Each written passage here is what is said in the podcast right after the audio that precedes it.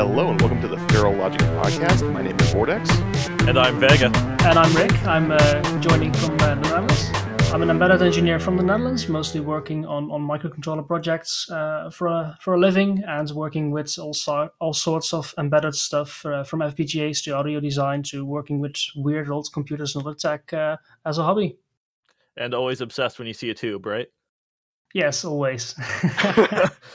Um, I suppose we'll just get started then. Uh, you do a lot of embedded stuff, but what is it you mainly work on? Like, is it FPGAs? Is it microcontrollers? What do you normally work with? Uh, uh for, for my day to day job, it's mostly microcontrollers, uh, also some embedded Linux stuff, so uh, smaller ARM processors capable of running a full operating system like Linux.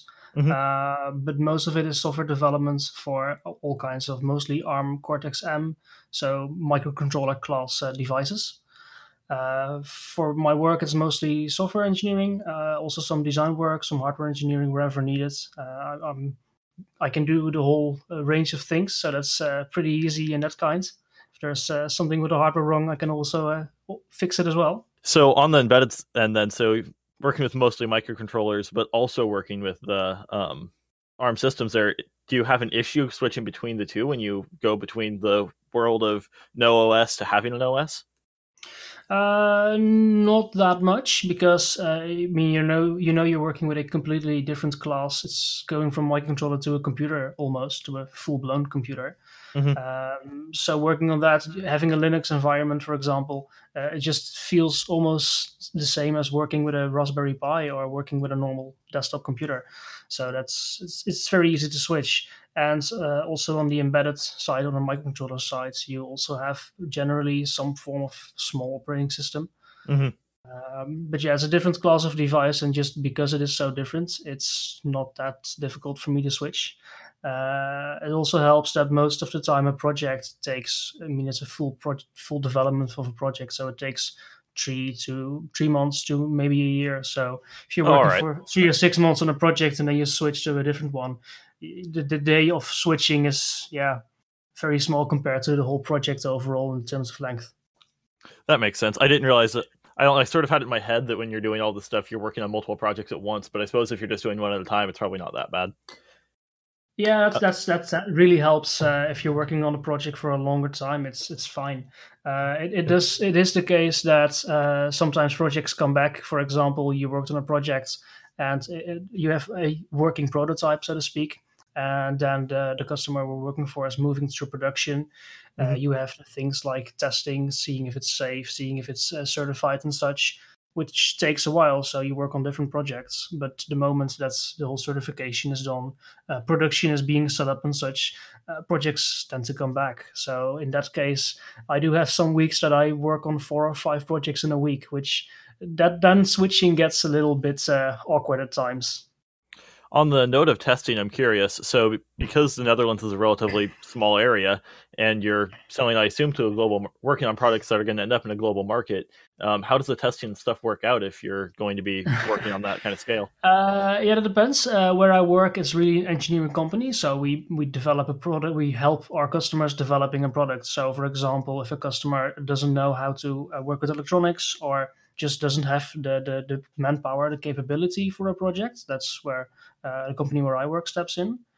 Uh, so sometimes a product is really aimed at a single market, so it will be sold in one or two countries, which makes testing easier. Uh, sometimes a product is sold worldwide, which uh, especially if you have anything uh, radio frequent in it, so Wi-Fi, Bluetooth, for example, uh, testing is, is quite a long tr- quite a long process. Um, within the EU, because you have the, the, whole of Europe, it's all uh, standardized.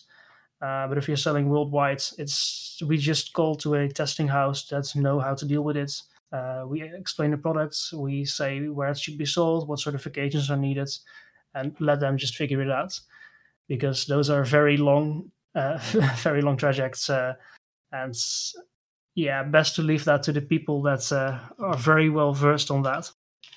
So, in other words, while the U.S. government is shut down, that's the perfect time to push products through.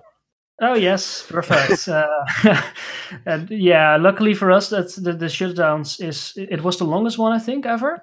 But yeah, it's it's still measured in weeks. So uh, just purely the testing and getting all the certifications, it takes months. So uh, Yeah. a few weeks extra on that is.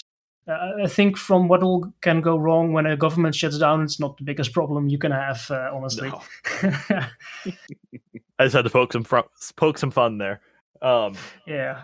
so So with with what you work on, are you able to discuss at all like what it actually is? Uh, depends. I mean, projects that are finished and are being sold, it's it's it's possible to discuss.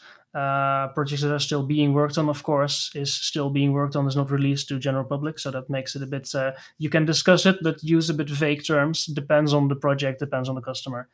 Of Uh, course. but, uh, yeah, generally products like uh, because the Internet of Things is of course uh, still very big and very happening. Uh, so you have a lot of products that just yeah needs certainly needs to have Wi-Fi inside for some reason. Mhm. Um, so that those are customer projects, and when they're released, when they're sold, it's no problem to talk about it. Uh, I think on the website for where I work, we also have a few of them listed as well. So. Okay. Well, what are the what are some of your favorite projects you've worked on then? Uh, one one nice project I worked on. It was um, I maybe you know this. It's a, a, a product for uh, hotel door systems. So if you go to a hotel, uh, a, a somewhat newer hotel, you get an electric key, like uh, small card or whatever. You hold in front of the door, and the door unlocks.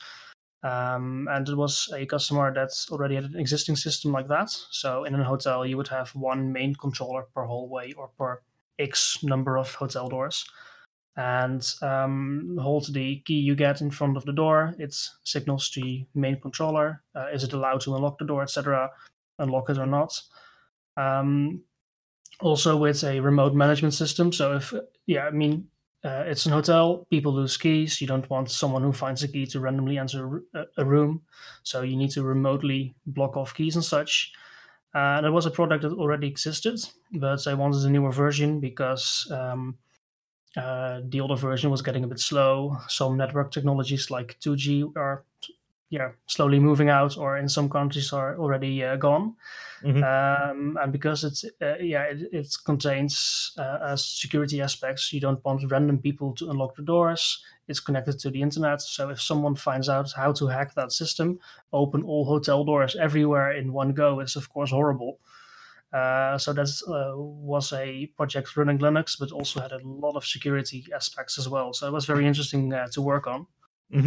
The security aspect can be such an interesting time too. I I've done some stuff with that because I have uh, RFID tags in each hand as well as uh, Proxmark for working on things like that with right, RFID, and I've done my fair share of trying to get through RFID systems, and it's it's an interesting time. So I can only imagine how much uh, fun that is to secure. Oh yeah, I mean uh, the, security aspect itself is something I find quite interesting. How to make how to think because to to get it secure, you have to think uh, as the person hacking a system. Uh, what would you do to uh, if you know the whole system? What would you do to attack the system, etc., etc. So that is I, I find it very interesting to to think about it like that and try getting it secure, but. Uh, it, it is a very complex th- uh, par- field, and forgetting one thing is uh, can be very problematic. So you have to uh, verify every single security step ten times. Uh, in some cases, uh, uh, hire a, a external IT company specialized in pen testing and such to really verify that it's secure and it works, and uh, you can't get in. Mhm. But uh, it is interesting, but it is also uh, quite difficult, uh, quite time consuming as well. But yeah. Hmm. That was, I think, one of the more interesting projects uh, to work on uh, compared to uh, some other projects that is just random consumer application, but now with Wi-Fi. Yeah. So let me ask a question with those because I've uh, it's one thing I've noticed in the the more hotels I go to is they they use the the proximity cards. Um, was your system one of the ones that you can integrate with the um, uh, the phones that have NFC technology? Uh, it, it was it was not implemented at the moment, but it was it had the functionality and the hardware to also support Bluetooth uh, low energy, so BLE for Okay, phones. So it was all- it was taken in consideration at the moment. interesting. That's that's actually really interesting because when he when Vortex just said that, I imagined because uh, with my NFC or the RFID tag in my hand as NFC, so I can actually program it or program it with my phone or then emulate it with my phone. I assumed that Vortex was meaning actually using your phone as the card, uh, using an NFC, not necessarily through Bluetooth Low Energy. I would mm. think that Bluetooth Low Energy would have some massive security issues, but you got that figured out? Um, Bluetooth Low Energy, um, it, it, there are some security aspects to that as well. Uh, mm-hmm. One of the things as well is Bluetooth Low Energy has range, so if you're That's true. somewhat close, it you you could unlock it. So, uh, but because that was just uh, the hardware was added in, so it was future proof in that sense. But we haven't really looked into implementing that. So, uh, oh, so I'm, just I'm the sure chip you had that. had it on. it was mostly the chip having it on and such. Yeah. Okay, that makes sense. Uh, I suppose then, um, just to move on from that subject, you've mentioned that you do a lot of stuff with like weird technology, um, old stuff like tubes. Uh, what, what's the deal with some of that? Uh, yeah, well, I I, I like uh, weird technology because uh, especially some older weird technology from strange computers and such. Uh, uh, when computers were getting there, getting popular, there were quite a lot of different architectures and kind of different ways of building a computer. A lot of companies with uh, completely different CPUs and companies developing their own CPUs. And from that on, we went to now having Intel and AMD with essentially the same CPU architecture, uh, computers being almost completely standardized in that sense. So I do like weird old computers in, in that way because it's uh, uh yeah interesting to look at. Uh, uh, well, sometimes good ideas, but uh, that didn't make it for whatever reason. So in that sense, I got a few old IBM computers, which IBM has made a lot of weird and expensive tech. Hmm. and they still do make a lot of weird and expensive tech, but the moment it's 20 years old, it's affordable and people throw it away. So yeah, it means I can pick it up. so you mean like Power PC stuff, or just even weirder than that? Uh, yeah, I got one uh, a Power workstation. Uh, I think it's an uh, IBM RS6000. It has a Power 3 CPU inside, uh, mm-hmm. which in the time I think it's early 2000s it was released uh, was a 30,000 uh, US dollar workstation. And according to IBM, of course, the, the quickest one available. Um, they stopped with that fairly quickly after they stopped making workstations altogether. Um, but uh, that was one I picked up for, I think, uh, a case of beer, or something like that. uh, but it runs a, a Unix based operating system. It has a graphical output. It can do full HD output even from a very 20 year old machine. So uh, that's, that's, impressive. It's impressive. It's uh, it's it has it's fully loaded with the maximum of, of two gigabytes of random access memory, which I mean in 2001 2002 was uh, uh, I think unobtainable for a normal computer. So it was very powerful for that time. Um, you can almost said, open a handful of Chrome tabs on that.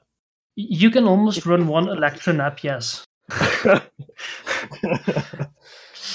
uh, assuming you're going to I mean it, it runs a Unix based operating system. Um, it, there is a GCC compiler available for it. You can download a lot of uh, uh GNU parts like the GCC compiler and such. So if you are really, really, really want to, you might be able to compile Chrome, but I'm I'm not going to try that. Yeah, that does um, not sound like any fun, honestly. no, no. I, the, the IBM has a port Quake 2, which I want to get up and running on that. um, but it, I got it with the wrong hard drive. Uh, it normally has a 20 gigabyte hard drive, but that is broken down. So someone found an even older 4 gigabyte hard drive. So I have about 200 megabytes of free space. So I can't really install anything. Hmm. So I, I, I, got a bigger hard drive by now to reinstall it. That takes yeah. about a day, I think. Uh, but as it runs Linux, or sorry, as it runs something Unix like, it's it's not that weird. Um, I also got an AS400 machine from IBM, which was a more server, almost mainframe-like system. Uh, I also, I think, I also got a fairly popular post even uh, of getting that up and running.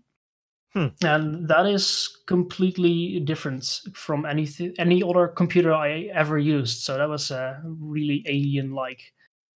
Um, it, it, looks like a normal workstation tower in terms of size and, and noise and such, so it's not not that bad.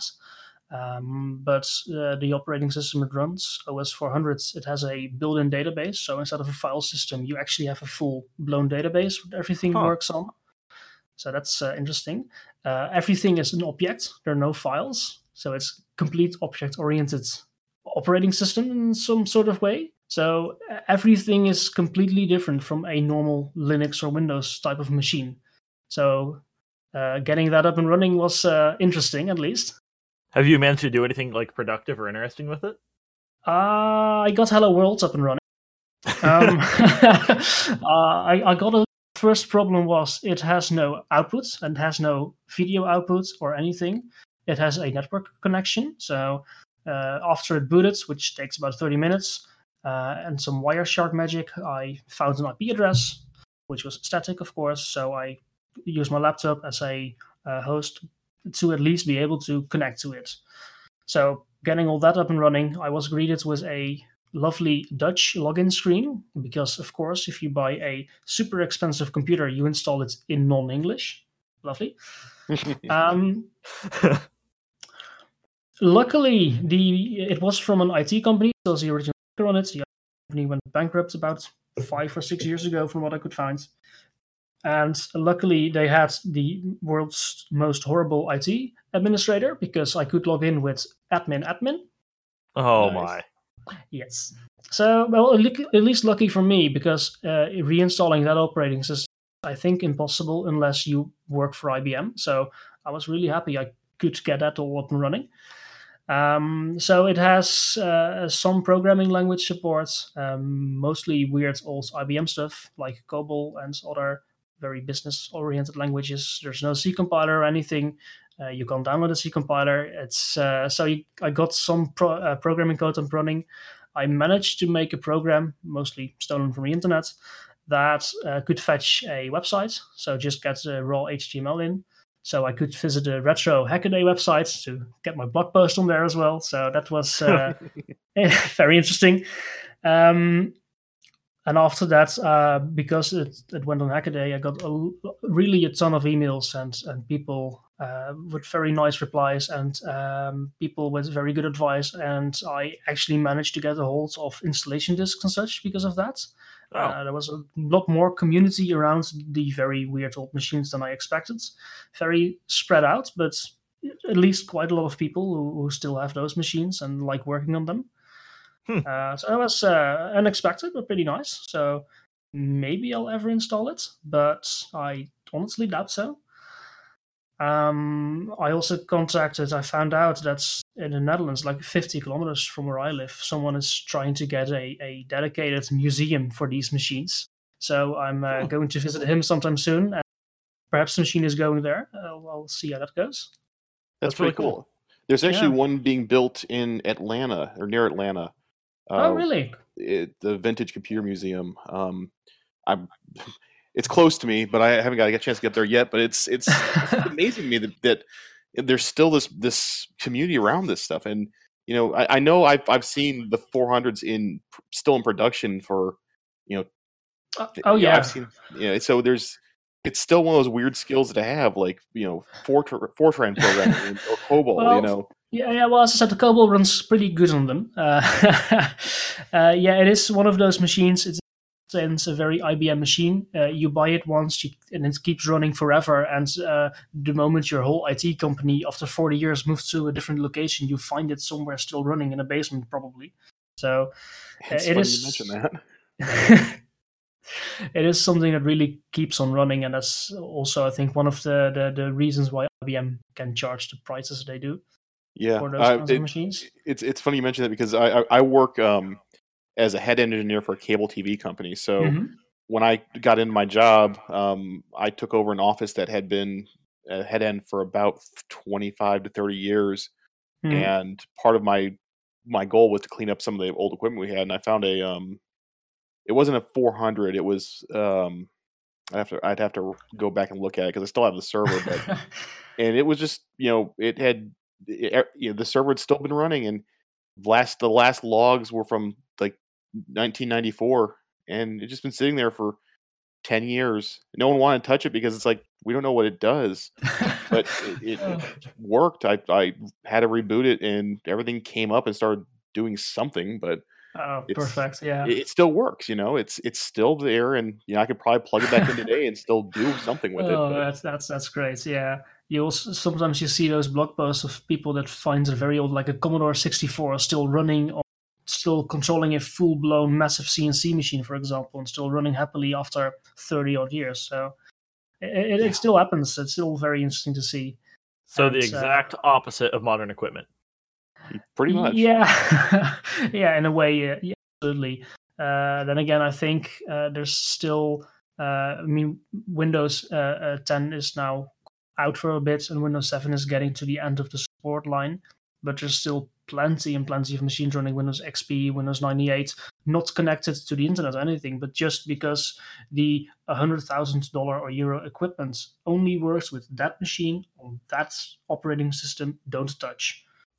particularly the medical and uh, science field i've seen a lot of 98 machines and it's kind of terrifying that like the cutting edge research is still done on 98 Uh, yeah, I get. Well, I mean, the, the I think the 98 generally just for controlling something, so it's uh, it's just uh, making sure that the whole machine keeps on running. And I guess as long as it's not connected to the internet or anything, it's it's fine. I'd say. Just just don't browse the internet on those. i'm not sure anybody actually wants to use internet explorer anyway so Uh, yeah. Uh, so moving on from that, you, you mentioned that you do a lot of audio stuff with like tubes, DSP, and stuff like that. Uh, what's some of the cool stuff you've done with that? Uh, yeah, that's true. I I, do, I like building audio stuff, um, mostly uh, uh, speakers, amplifiers, and such. Um, not very uh, well known in, in synthesizers and such. I, I like the sounds, I like how they work, but uh, not something I've uh, played with yet. Um, one of my last projects, also to, to learn FPGAs a bit more, was uh, building a, a configurable audio filter in an FPGA. So I Hmm. used an FPGA board to sample in audio using an you know, got an off-the-shelf analog to digital just for audio converter, uh, sample in data, uh, pass it through some digital uh, uh, processing to to get all kinds of filters. Uh, think like a low pass filter or a high pass filter, band, band pass filter, all such uh, things, uh, and get it out again on a digital uh, to analog converter. Um, Did it and actually sound decent? Yes, it works amazingly well. I used it for a while um, for my record player because I didn't have a, a phono preamp. And I did have a preamp that just amplifies but doesn't do the record player filtering. And I can just load up all the filtering uh, uh, equations in, in the FPGA board and it works perfectly fine with, well, absolutely no latency because, yeah, it's an FPGA, everything is in hardware. That's incredible. That's actually Yeah. really, really cool. Yeah, Uh, I, it, it works remarkably well for a few I've- evenings of work. I find it interesting that you're doing stuff with like FPGAs for audio, yet you still have interest in vacuum tubes. Like the the separation there is just yeah, yeah, massive. yeah, again, uh, it's weird and fun, and they work with very lethal voltages, so that's always interesting, of course. Um, they glow, which is always nice. the most important part. Got to make them yes, glow as much as you can. yes.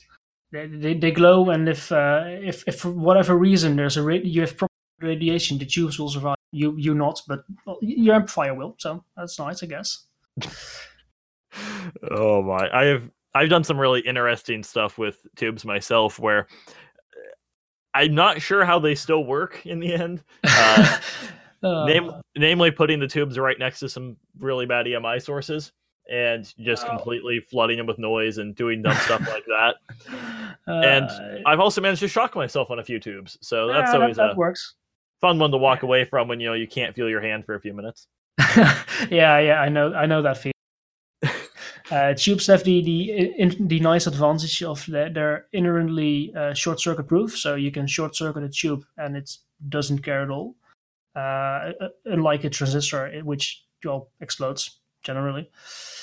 Um, you can use tubes to two or three times their rated maximum power for well, not very long, but at least a few hours, and they'll glow very bright red to indicate they're doing something very wrong. But they'll survive. I mean, the, the the point that a tube dies because you're overusing it is is when it's so hot that the glass melts. That's when it dies. So yeah, it's it's a bit more forgiving than uh, transistors. But on the other side, you're working with several hundred volts, so touch something and it'll hurt quite badly, or possibly worse. So, yeah. Well, that that begs the work with. question: Have you made a tube melt yet? Uh, yes, yes, I have. uh, I, I, a friend of mine, uh, guitar amplifier, uh, and tubes are still quite popular with guitar players for the for the sound and such. Mhm. I actually have a tube um, guitar amp sitting behind me, so nice. Uh, and and because he wanted a more distorted sound, uh, he just modified it uh, to overload the, the the big power tubes, and uh, he managed to burn through a set of tubes every fifty hours of playing, compared to the normal lifetime is a thousand or a few thousand hours. So he asked me to, yeah, can you make it sound like that, but not destroy the tubes that quickly? So I, I burned two one or two tubes trying to figure that out, and in the end, I just put in bigger tubes and overdrive the, and added a bit more distortion in the amplification because those tubes can handle that a bit more, bit better. Mhm. But uh, yeah, Actually- it's uh, easy to melt some tubes like that. I have a 12AX7 preamp for overdrive on my main. Uh, it's an old Muzak amp that I converted into a guitar amp, and that when I have everything on full blast, try to get a distorted sound. If I put my hand on the metal casing on the Muzak amp, it it'll burn you. So oh yeah, yeah, yeah. tubes uh, run quite hot. Absolutely, yeah. oh, oh my! I, th- I think it's crazy that we're even still using them at all. That we haven't figured out a way to make the transistors sound reasonably close to the point where it's still enjoyable for audio. That people still bother with them. Yeah, no, absolutely. I, I think it's also a big. nost- If you look at a, a an amplifier, a tube amp, transistor amplifier, or whatever, uh, using modern measurement gear, you can uh, just replicate the the specific sound of an amplifier quite well. So I mean, I, is- I have a few uh, modeling amps, and they legitimately don't sound the same as the tube. So I don't know if the modeling just isn't good enough or what it is. But you need a, a pretty good uh, system processing system to to match them up and uh, it'll probably still you can still measure some difference but i think if you do a well enough job it should sound almost the same Mhm. um, but tubes have some advantages they, they look cool of course uh, you can overdrive the midboard they're a bit more resilient uh, so for guitar stuff it's still popular but i also Mhm. think that the, the, nostal- the nostalgic or in some cases the audiophile uh, community mm, perhaps likes them not just because of sound but also for uh, the other reasons oh, for sure. Uh, I mean, just like vinyl, like it's it does sound better if it's a completely clean vinyl and you have a wonderful record player. But in general, it probably doesn't. You're better off with FLAC files. But everybody still likes vinyl. oh yes uh, absolutely um vinyl is yeah it's, it's nice you have big covers so that's nice to look at but Mhm. yeah i mean i- i- for for most i think for 95 or maybe 99% of the people uh just a spotify stream is sounds the same Well, I think part of mean- that's because most people have really bad amps, but Yeah, I mean that too. But uh, for most people, music is something you listen to while you're while you're other things. So then, Yeah. if you're just listening to music like that and not completely focused on the music, then yeah, uh, I don't think the amplifier or your speakers matter that much. Uh, if you really really like to really listen to music, focus on that, then it's a different story. Um, But if Yeah, you just have sure. music on in the background or whatever, yeah. And there's I also mean- you know Bluetooth headphones too. You know, it's you can have the best audio file you have, but if you're still playing with Bluetooth headphones, it's still Oh. going to be compressed. Yeah. Yeah, absolutely. I, I mean, the, the newer ones with the, the the better Bluetooth protocols sound pretty good, I'd say. But uh, generally, if you have a Bluetooth headphone, you're it's probably for people uh, traveling on the move or in public transports. And yeah, I don't think your headphones matter that much at that moment. Yep. Yeah. I, I uh, have to kind of comment here on the you're talking to, you know, two filthy Americans that, you know, we have to have as much bass as possible in our music too that covers up all the other frequencies. Yeah. Oh, yeah. You you have you have pretty nice. Uh, you have pretty good headphones for. or just Oh. crank up the equalizer to max and be done with it. I uh, I extra have to joke with that because actually on the computer I'm talking to you on, I have two 12 inch subs hooked up and I have a 15 inch sub behind me too. So uh, yeah, I live in a complex. I'll be nice to my neighbors and, and just not do that. I, I, mean- spend a bit. as long as you only turn it up for a few minutes at a time and I can't figure out who's doing it, it's fine. Yeah, that's that's true. It's a very new apartment complex, so it's pretty well isolated. But I mean, it's, I have a fairly small hobby room and a small room. Uh, I I just bought a pretty decent non-Bluetooth headset or headphones. Sorry, um, that's works perfectly fine for me. hmm Uh, I just have to laugh about that a little bit because you know everybody over here bragging about their bass, you know, with the riced out cars where we have giant subwoofers in the back and whatnot. yeah, oh, don't worry, you have those here as well. perhaps maybe a bit less. I I don't know. You have them here as you can just hear the bass coming, and after five minutes, a car follows as well. I think the craziest part about those things is that you you have these competitions where you are they're building cars to sustain I mean nearly lethal ve- levels of of audio and it's you, you they can easily blow out their windshields and wind and anything. So you see these these vans that have they're literally like bolts around the windshield frame to keep the windshields on and the plastic and yeah, yeah. you have the people put you know go inside them and have their hair blown around. It's, it's yeah, it, it makes for pretty good YouTube video. Uh, but but if you want to get the, the, the most sound level absolutely possible, that, that also takes some some seriously engineering to to get to insane amount of sound pressures. I mean, it's a bit silly, but it, it takes quite some engineering and it makes for good YouTube videos. So yeah, fine with that. I'm pretty sure the vast majority of the engineering we like to do is silly engineering, though. I mean, Oh, yeah, yeah, absolutely, of course. even the very first episode of this podcast, we're talking about my uh, floppy drive music player. I mean, everybody loves these stupid projects. Yes, yeah, absolutely. It's it's also that sometimes you make a project that takes serious engineering, it takes serious work. You spend quite a lot of time in it, and then no one likes it, and you make something silly which you stole from in, from Instructables.com or something, and everything loves it. Everyone loves it. So yeah. Yeah. Okay, so I got to the- ask the- on that then. What's your favorite silly project you've made? Ooh, um, uh, that's a good one. I think that just building a a on my desk with just flying wires, a massive 15 tube Nixie display just to get a Unix timestamp clock was pretty high up there wow. in terms of stupid engineering and, and just being an absolute nerd about it. Well, I mean- shocking myself at least 20 times trying to build it. As soon as the time overflows, you're going to have the best display for watching that. Oh yeah, absolutely. I mean, I hope we're switched to 64-bit timestamp by then. I need to add more tubes by then, but that'll be fine. When is that? Like 2038? I think. Yeah, I think it's 2038. But then again, we had the same issue in Windows in in 2000, and that went fine. So should be fine.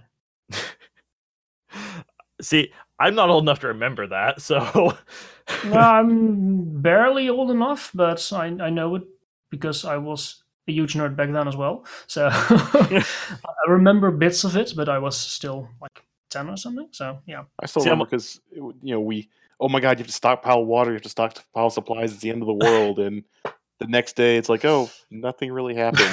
But now you Yeah. know I, I worked at Best Buy or uh, Best Buy at the time and um they sold the uh, the BIOS cards that uh, protected your computer from uh, Windows 2000 or not Oh, uh, sorry from the the, the uh, from the Millennium Bug and like the next day we all go in it's like you know if you guys can sell one of these now you know I'll give you 20 bucks but they just sat on the shelf from then on Yeah. oh man, I, I didn't know that they made or tried to make actual BIOS cards for that. Yeah, that's was it just to like force the clock back 10 years or like what was the point? I would have to look up the technology. I want to say, I I mean, this is back, you know, you know, uh, when uh, you know, Intel Pentium days, Windows ninety five.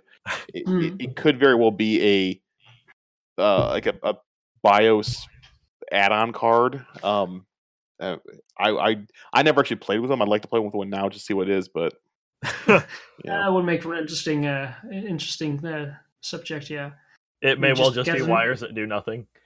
it could be, but uh, maybe there's something in it. It's you need to find a card like that on, on eBay or such. I mean, finding a computer from that era is fairly easy, but I'm, I'm, I wonder if those cards are still somewhere. So probably. I mean, you can find everything on eBay, I guess. That's crazy. I, I'd almost be curious to know what happened if you could put one in a modern system, like if you could find a way to hardwire it in, what it would do. Uh, I don't want to know, but knowing how backwards compatible modern CPUs still are, I, I guess it would still do something, assuming that the card actually does anything. Yeah. I mean, the the very ancient uh, ISA bus standards from the old, the first uh, personal computers is still in your CPU. It's not used anything. It's not brought out, but it's still used. I think some use it for a temperature sensor or something. So yeah, I, have seen some of that.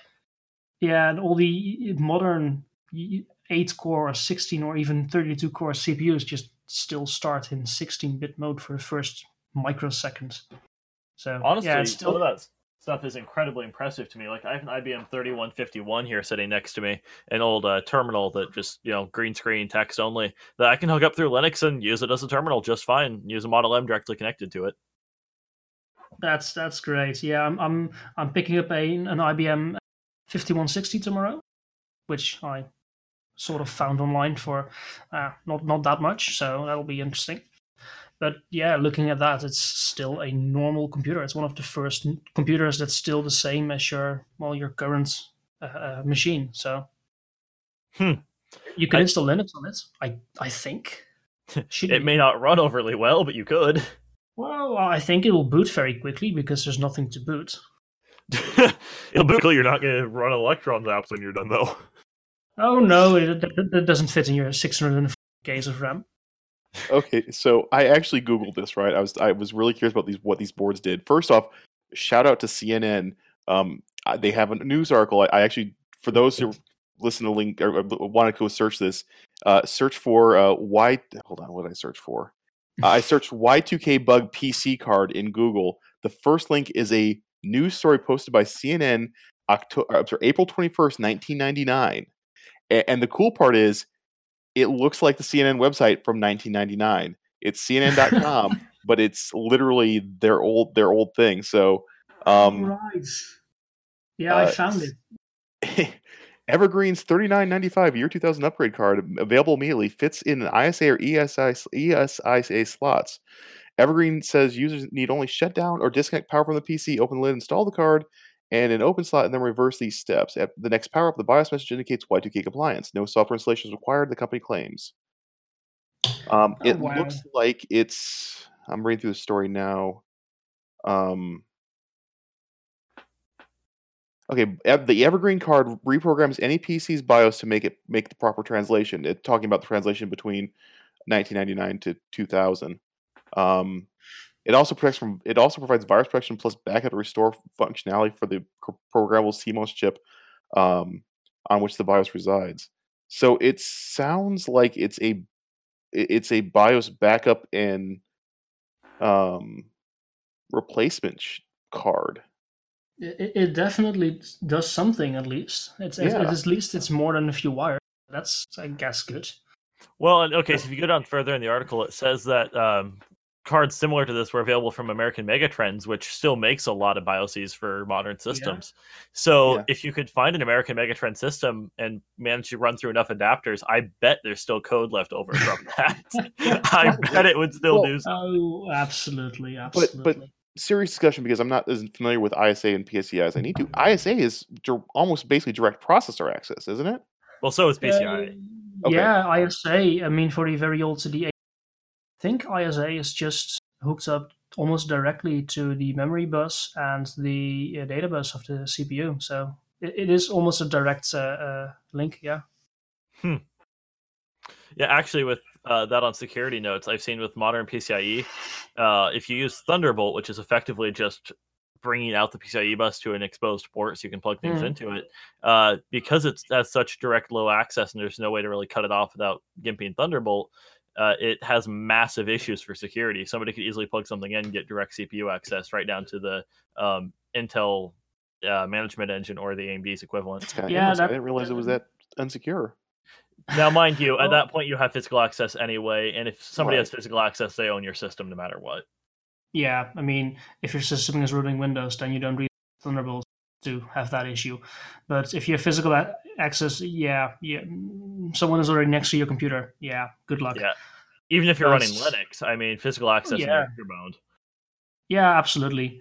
But um, as long as it's just physical access needed, it's it's fine, I guess. But yeah, Thunderbolt and PCI Express is very very closely related to your computer system, to your CPU. And so, actually, I find it kind of funny. It's an interesting way around the physical access problem on making sure people can't install bugs and stuff. A lot of those just rely on emulating an HID device and typing in commands as if you were the user. Uh, but if you use a non-standard key map, which actually anything but the US key map is basically safe. So if you're using a Dutch layout or anything like that, you're probably safe too. Uh, a non-standard key map and a lot of those things just don't work. Yeah, that's true. But um, um, uh, sadly for that, or luckily maybe, I don't know. Uh, in the Netherlands, we have a layout, but we all decided it's so horrible that we just use the US International for that. So yeah, that doesn't work.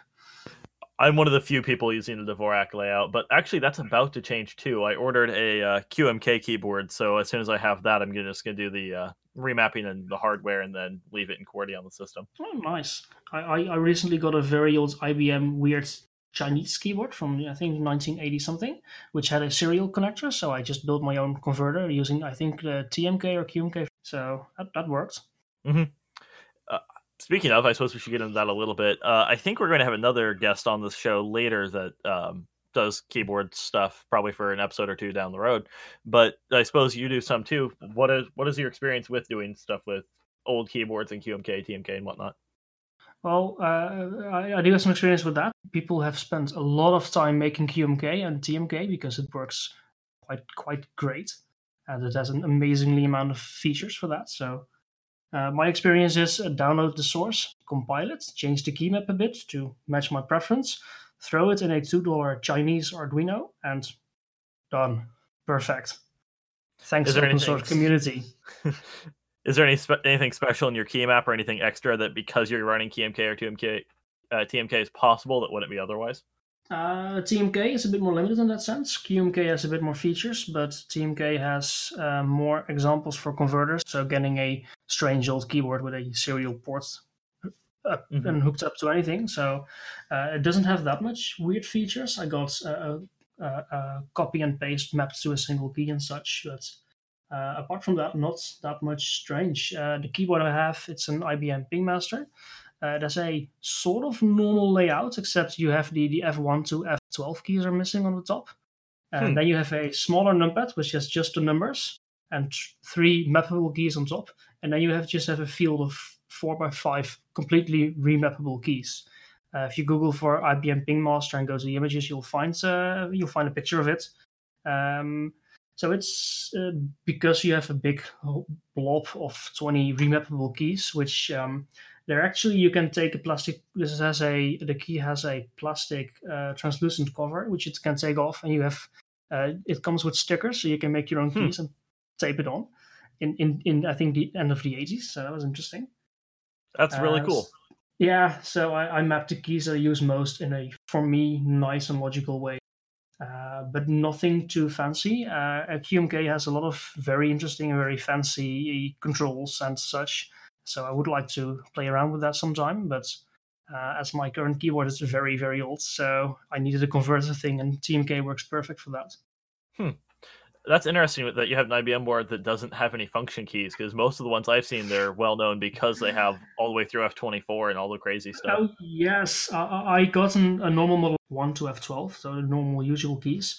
But the the old IBM AS400 actually requires the F13 to F24 keys, and it uses it quite a lot. So yeah, I know what now. I now know why they have F keys hmm. because IBM actually used all of them. That sounds like a lot of like extra mental power to be able to use that many F keys. Because I mean, like Windows, you might use Alt F4 every now and then, but other than you'll almost never touch the F keys. Then yeah. Linux, you know, use them on a regular basis, but not anything above usually ten. Mm, yeah, true. Uh, I got F12 mapped to give me a terminal now, so nice. But I mean, for the very old IBM machines, the F keys were your only shortcuts, so there was no Control C or whatever. So you just had the F keys. So it was 24 keys to remember instead of all the uh, key combinations you have in Windows and Linux and such. And hmm. also, I, have seen it used a lot in like retail POS systems and in basically what would be best referred to as like green screen systems, where hmm. you you can take the your UI for all intents and purposes. You can have those buttons listed at the bottom and change out as needed, and have context aware prompts on what those what those function keys do. Yeah, absolutely. I mean, the the BMD, uh, they had it all context aware. So in the bottom of the screen, you have the keys like F16 is uh, execute a command or F24 is go back and such. So it had it all listed down below. So that's you have it listed in there. And uh, for those machines, if you wanted to know anything, to whatever line, press F1, and it gives you context-aware help in the 1990s. So that was pretty good. Yeah, see, now we just have people who won't even read the man pages anymore, so it doesn't really matter. No, we all have Google and Stack Overflow. Uh, if Stack Overflow goes down, the, the complete IT community will just shut down for a while. you're not wrong. I, I'm in uh, I'm in college for computer and electrical engineering right now, and I every time I bring up like just look at the man page, they're like the what, and I'm like oh yeah. oh my. Well, in, in the defense of the people not looking at pages, most man pages are also written slightly unreadable. So, yeah.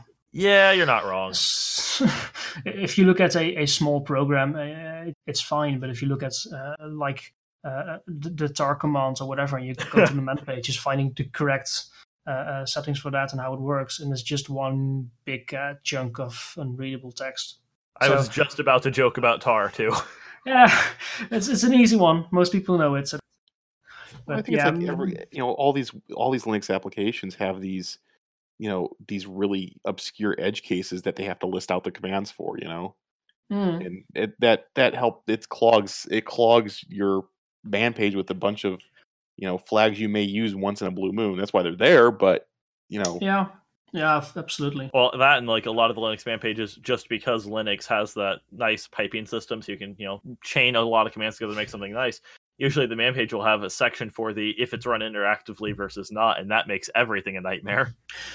Yeah, yeah, Yes. that that adds uh, just doubles the amount of page, not worse. So, I mean, I'm not yeah, that's- complaining. I love the ability to chain commands in Linux. It's probably the most irritating thing when I use Windows to not be able to just open a command ls and grep for whatever I want. Yeah, yeah. Well, I mean, Windows in that sense is more uh, GUI oriented. I think PowerShell in Windows can do a bit more than your normal commands in Windows, but I haven't used it that much. I, I use Windows for day to day work, um, mostly because Office and such. Yeah, there is not really anything equivalent uh, on Linux. I don't know. Um, Have you tried modern versions of LibreOffice? I have for when I need to write something at home, but uh, I, I haven't tried it in a more. I mean, if you're if for work when you're working with uh, forty or fifty or five hundred people, uh, then having the the office, the modern office with uh, collaboration features and such, Ah. it's, it's really helpful. That makes sense. Um, Yeah, I mean, for just uh, for for people writing uh, documents for school or personal documents, I think LibreOffice works perfectly fine and has all the features you need. Mhm. Um, but for big or for companies working in collaboration and such, uh, I think Microsoft Office is still very suitable for that. And I don't Oh, think there's sure. any open source project that can deal with it in the same way. But might be wrong.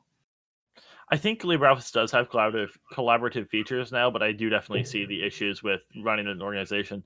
Um, my mom actually recently just started up a her own, her own legal business, and uh, she has to use Microsoft Office because I we are trying to use LibreOffice because she has to work between Word Perfect and Word files on a regular basis, and the issue is if you try to open some of the really complex formatted Word documents in LibreOffice, LibreOffice just looks at you and has no idea what it's doing. yeah, that's that's very true. Um, I think it's also because, uh, especially the older words formats, how, how a .doc file is built up is still somewhat mysterious. But yeah, LibreOffice doesn't. It it, it tries, but it doesn't always succeed. I'm actually pretty sure that nobody in, at Microsoft knows how the docx format works either. Uh, probably. there's a there's a famous rant from somebody in the source code of uh, I don't know why source code is even released. Something with the Photoshop PSD spec and how the PSD spec is such a nightmare. oh yeah. Where it's like the there's literally bugs that they've repeatedly kept in the code because without the bugs it doesn't work the way that's now expected. Ah, perfect. That, those are the best kind of bugs. Like the debug state stops working, insert the debug statement, everything works fine. So leave it in. Sorry, I had one yesterday where inserting a comment made my code where like if I took the comment out my code broke. Perfect. Was it something? Uh, was it something from FPGA or uh, that? Not even that, because I have the same experience with well any FPGA tool so far. Uh, actually, it was uh, with the QMK firmware. Oh, Yeah, interesting. I, I have no idea why, Huh. but I'm like, Hmm. okay, the comment's going back in. Yeah, just leave it in, never touch. Sometimes it's fine. oh, I'm, I'm curious why an FPGA comment would matter though, because you would think that just VHDL is VHDL. It gets compiled so many times over anyway to get it to eventually the NAND logic. Well, I'm going to say that it's because most FPGA tools just suck. I love how this has been a trend in every Feral Logic episode. Yeah. We've ranted about FPGA tools. Yeah, yeah. And I- I'm I- glad it's also known in the industry that this is terrible too. Oh yeah, absolutely. Uh, I think I, I was working on FPGA while I was listening to the uh, uh, Zero One podcast, with you ranting about FPGA tools. At the same moment that my FPGA tool was just being an enormous pain in the butt. So, yeah, I know the feeling. So my question is to use uh oh wow, as I can't think of the name for it again, the Xilinx toolchain and the uh or Quartus. Uh, I've used all of them; they all suck. But uh, at the moment, I got a so it's mostly uh, Vivado. Uh, in this case, it wasn't Vivado being horrible; it was the documentation of Xilinx being horrible. But I mean, that's sort of the same thing, I guess. Uh, I was working on a uh, DDR3 memory controller because, of course, if you have an FPGA dev board from the official supplier from Xilinx, there are no examples for anything except your blinking LED. So you're figuring out how to in, how the memory controller from Xilinx works, and the answer is mostly with Magic. I mean So- anything with FPGAs is mostly Oh. with Magic though. Yeah, that's that's true. Um, the documentation for it uh, was um, pretty horrible, and it's the the memory controller. You can uh, talk to it in a few different buses. So you have a fairly simple user bus in which you just say, "Here's a write command." Sign me when you're done. Here's a read command. Give me the data when you're done doing all the annoying memory stuff. Um, but things like the read and write commands, which uh, documentation says it's a zero for a write and a one for a read. It turned out to be, of course, the opposite. Uh, just simple things like that. That um, it, it turned out that the table listing the read and write commands in the section for the simpler interface wasn't meant for that interface. It was meant for a completely different interface, but it just ended on that page somehow. So. I, I guess in the end, the document was technically completely correct. It was just horrible. so yeah, that's uh, Oh. about an hour and a half ago. My DDR3 memory controller is now up and running, so I'm pretty happy with that. Nice. I uh, have a Xilinx PYNQ dev board, the one that runs Python through the Linux embedded Oh, ARM. yeah. that that weird board. Thankfully, the documentation on that's actually pretty nice until you start doing some of the more complex stuff where you're getting Vivado where everything's trash. But it's good. It's good until that point. yeah, I, I, I- I would guess, but correct me if I'm wrong. But uh, is it the case that the documentation for the Python side is all quite all right, and when you're going for the FPGA side, it quickly stops being all right, or is that not the case? Uh, the F, even the FPGA side is decent because it's one Oh. of Xilinx's newer cores. Uh, like their Hmm. F- their documentation has improved with time, um, in my opinion at least. I have Mm-hmm. a it's a Zynq seventy twenty on the board, so All right, that's a fairly powerful one as well, I think. yeah, it is. And so I, th- I think one of the reasons they went so hard on the documentation for it too, and why it's not so bad, is because they were kind of pushing the envelope with it by putting the ARM core in with it. Um, Hmm. Like it has an embedded separate processor in the same package. So Yeah. with that, I think they wanted to be sure the documentation was decent because they wanted people to actually buy it and use it. yeah, uh, that's, that's very true. Uh, the, the Zynq uh, fairly popular among hobbyists as well because they're not too expensive. There are a few cheaper, like sub 100 uh, US dollar dev boards with them.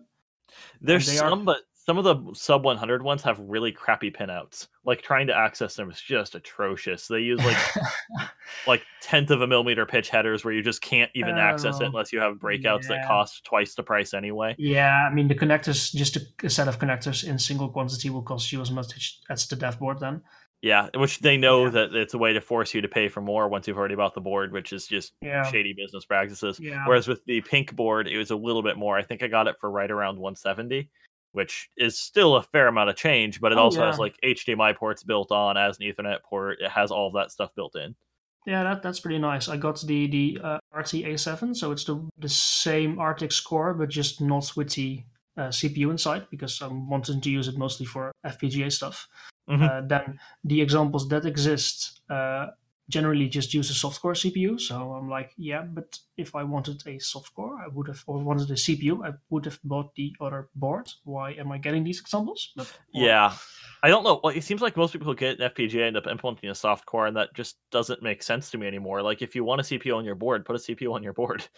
Yeah, well, I mean, if it's all in one chip, I mean, just from production side of things, uh, scopes, I think uh, the newer ones just have one of those Zynq uh, uh FPGAs in as well, mm-hmm. and they're they're fair, for for a modern oscilloscope. They're cheap, probably because they just use one chip that does everything from the user interface, but also the the uh, triggering the sampling rate and such.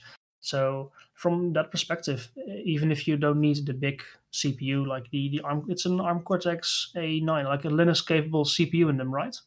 Uh, I'm not sure what the actual chip is necessarily, but I know it's Linux capable and it's actually pretty yeah. fast too. Yeah. Like it has, I think my board has one or two gigs of RAM. I'm not sure. I think you can actually order it with both. Um, but either way, it runs Linux fast enough that I could actually comfortably use it as my day to day, like day to day driver. Oh wow, that's that's pretty fast. But I mean, I'm not gonna say I'd want to, but I could. yeah, but it, it still works. It's still a Linux capable um, CPU, so it's it, it, has to be at least somewhat fast. It, it's um, kind of like a Pi. It's almost it's almost exactly like using a Pi. Okay, yeah, that's that's something I've experienced with. It's uh, doable. Um, but if you need an FPGA and some CPU, and you don't need a, like a CPU like a normal microcontroller would be enough, then I, I I'd say it would make sense to just put this all in the FPGA, uh, even if if it's a soft core, just because you have a single chip, your board is smaller, it's a bit simpler to use, everything is in one thing. I mean, if you're going to make uh, ten thousand of them and your board is suddenly half the size, it's it'll save yeah. you a pretty penny. So that makes sense. Using soft core in, in some sense is absolutely useful, but just basing all your examples on a soft core is a bit uh, bit odd to me. And I suppose it makes the I/O a bit more fluid because with the way the I/O works between the ARM, the integrated ARM processor and the FPGA is really strange. It's through memory and it's not the most comfortable way of doing it. It would make more sense to me to just directly have lines connect like you would in a normal soft core. Yeah, yeah, true. I, have used not the I've used the Altera Intel now uh, uh, version of that. I think it was a Cyclone Five with a also a dual core ARM processor inside. And communicating between those two was because it was a very new dev board at the time. Was um, yeah, uh, we ended up just you have uh, it had a one gigabyte of uh, DDR memory, and we just reserved 265 megabytes for the FPGA. And in, in Linux, which was running on the uh, CPU inside, we just said, well, you have 750 megabytes of RAM, and the here's a pointer to the top 20, 250 megabytes, and enjoy. Yep. So that works. But yeah, interesting. And you pray you don't have any weird memory conflicts.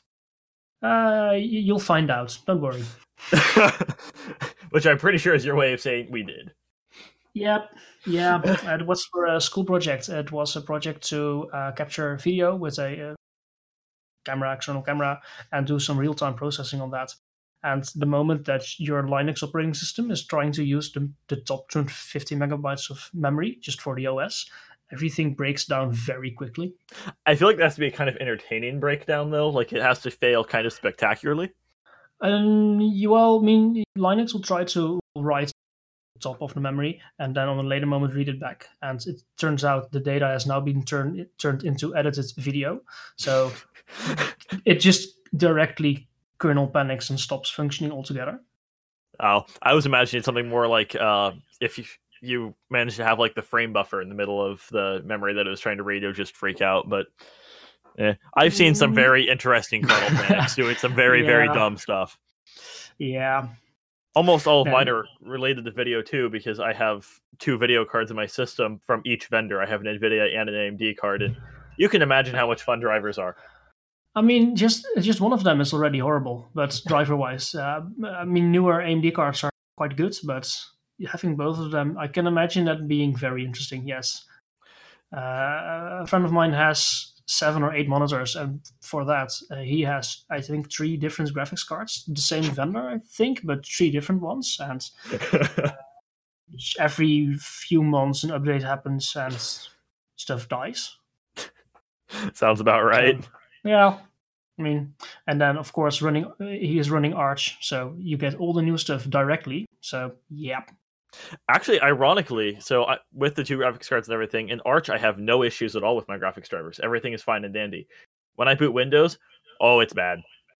I'm actually talking in Windows right now because uh, Discord runs a hair better in Windows just because, well, not Discord. The drivers for the thing I'm using for my for my mic works better in Windows, and it's entertaining. Um, namely, I randomly have issues where some of my monitors will randomly disconnect, like for a split second, and then come back.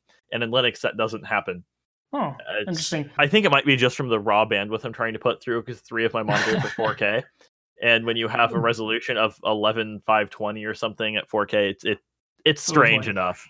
Yeah. Yeah, and I guess for you the the two graphics cards is also just to make sure you have, can have three monitors at that resolution, or is there any Actually, specific other reason? My single uh, Vega 56 graphics card, which yeah, I see the irony, um, is uh, totally capable of displaying all three three 4K monitors and the 1080p drawing tablet I have. Hmm. The uh, other monitor is other monitor, other graphics card is strictly for CUDA compute because there's a few Ah, things right. that sadly won't work with um, whatever the AMD Open Compute is, and it's, yeah, CUDA is nice. yeah, then it's more like a compute card, but yeah, it'll mess stuff up, I guess. Yeah, I could have bought a full compute card instead of using a consumer card, but it's cheaper Uh, to buy a consumer card. So Oh, abs- absolutely, absolutely. Uh, I, I I think Nvidia released modified consumer cards for for mining with no video outputs, but I have no clue how that would function for just compute. Uh, so I know they Guess work for just compute and they're fine, but the issue is the drivers are strange, and I don't really want to risk it for Linux. I know, I know they work fine for Windows mining, but why would you mine in Windows anyway? And I just don't want to mess with it. Yeah, yeah, that, that's probably some weird. I think it was just for the Chinese market, and it'll probably have weird special drivers, so that'll be extra fun. So, Yeah. yeah. I actually don't. saw a video recently from uh, Linus Tech Tips where they managed to use one of the NVIDIA mining cards that was lacking display out for gaming. Huh. So They, uh, They copied the frame buffer through to the Intel integrated GPU and then just piped it back out, so it worked. guess it should work, but um, I, I, I guess if you, I'm, I'm afraid that if you would just remove PCB board, there would just be a place for a connector for an HDMI, and I'm afraid That- that that might just work as well if you just flash the BIOS to a normal one. To my knowledge, it doesn't because they also Oh. put like some extra weird stuff on the chip to avoid you doing that. I, th- I think they actually specifically went out of their way to avoid the cards being used like that. Ah, that's too bad. I'm sure you've seen the Torvalds thing with NVIDIA. Yes. Yep. Do you know what we're talking about, Vortex? I actually do not. Uh, what are you talking about? well, uh, for our viewers that are um mature enough to look this one up, there's a video of uh, Linus at a conference talking about uh, the driver stack and about how NVIDIA uh, is only releasing you know proprietary drivers as blobs, and he uh, shows his middle finger in a not exactly pleasant way and tells NVIDIA exactly where they should go Where's that? uh, to a very very good place. Which just seeing the creator of Linux not be overly happy with somebody like that is massively entertaining. Oh well, well, well I think uh, the creator of Linux is uh, well known for his rants. I guess it was expected, anyways. But yeah, um, I guess if you're working that hard to get a nice kernel or whatever open source project up and running and maintaining it all, it's. I mean, it's. I, I'm guessing that he spends a lot of hours on that. Uh, having a very big company like Nvidia not cooperating at all is uh, very frustrating. I can imagine that. Well, I, I've even seen it get worse now though, because not only are the drivers bad, but they're just not keeping up with stuff. So I don't know if, how much Linux stuff you do. Have you used Wayland at all? Nope. So if you try to not use X because X is a giant pile of trash, um, and you said to try to use Wayland, which is also a giant pile of trash. Uh, yeah, that was sort of why I was avoiding Yeah. it until it's not a, it's better functioning. So somewhere 2040, I guess. honestly, I think Wayland is better depending on what you're doing. I think for the vast majority of things, if you're willing to compile everything to have Wayland support, yada yada yada, it is better. Um, there's a few weird bugs here and there that irritate me, like it can't do mouse capture, which is annoying if you have a full screen. Hmm. Like if you have like a game where it needs to constantly move the mouse back to the center of the window, All right. like it can't do that. There's a few weird Huh. things like that it was having issues with. But uh, for the main compositors out there, they're all running off of it's like WGL Roots or something like that, which is a big project for Wayland, a big open source project. Hmm. And the main compositor right now that's used by is called Sway. It's a clone of i3 for Wayland. Hmm. And currently, if you run that with an NVIDIA card, you have to pass it a flag that is, you know, dashes in between each word. My next GPU will not be NVIDIA. Oh, wow, Otherwise, it just doesn't launch that's uh, that's a very subtle way of putting that. because NVIDIA's drivers with Wayland are an absolute nightmare to program around. Yeah, yeah. I- do have an Nvidia card, but uh, mostly because I was able to buy it fairly cheaply. So yeah, Well, that, in general, they are actually faster for the price. Like, I'm not going to diss on them for that. yeah, true. And I, I got a a, a GTX 1060 for fairly cheap because uh, someone was selling it, a friend of mine. So that thought that was quite nice.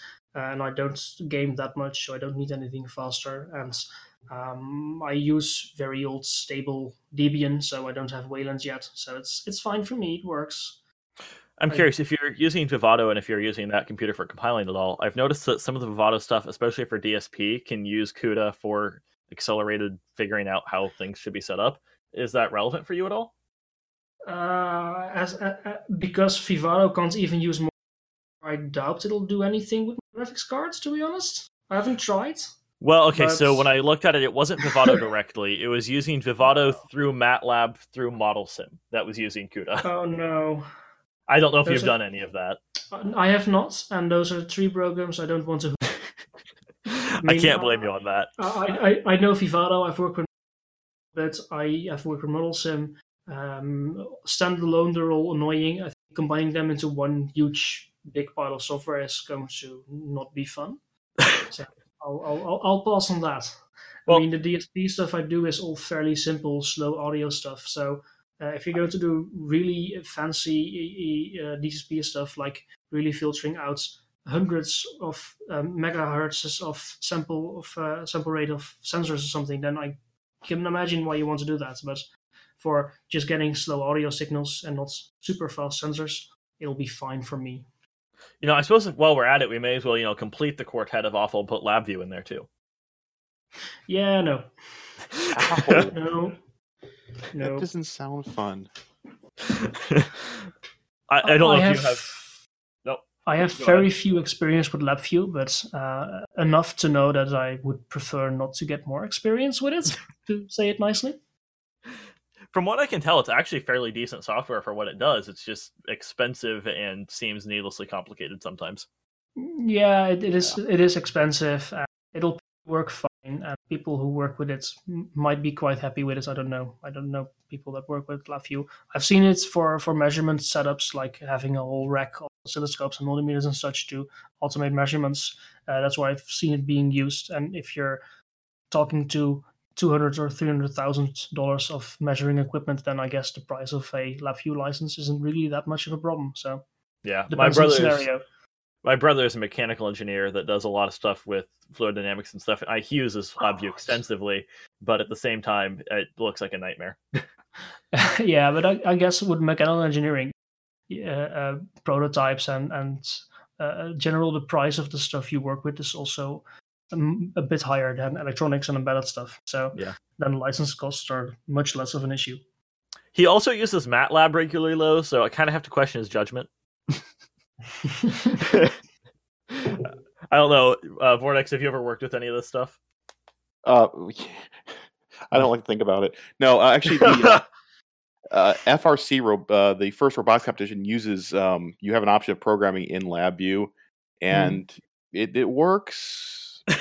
It's, I mean, it's one of those things that when you come at something like a problem like LabVIEW, um, you know, when we have to do troubleshooting on the robots, like, oh, you use LabVIEW. Hold on, let me go find the one person in the competition that knows what you're talking about.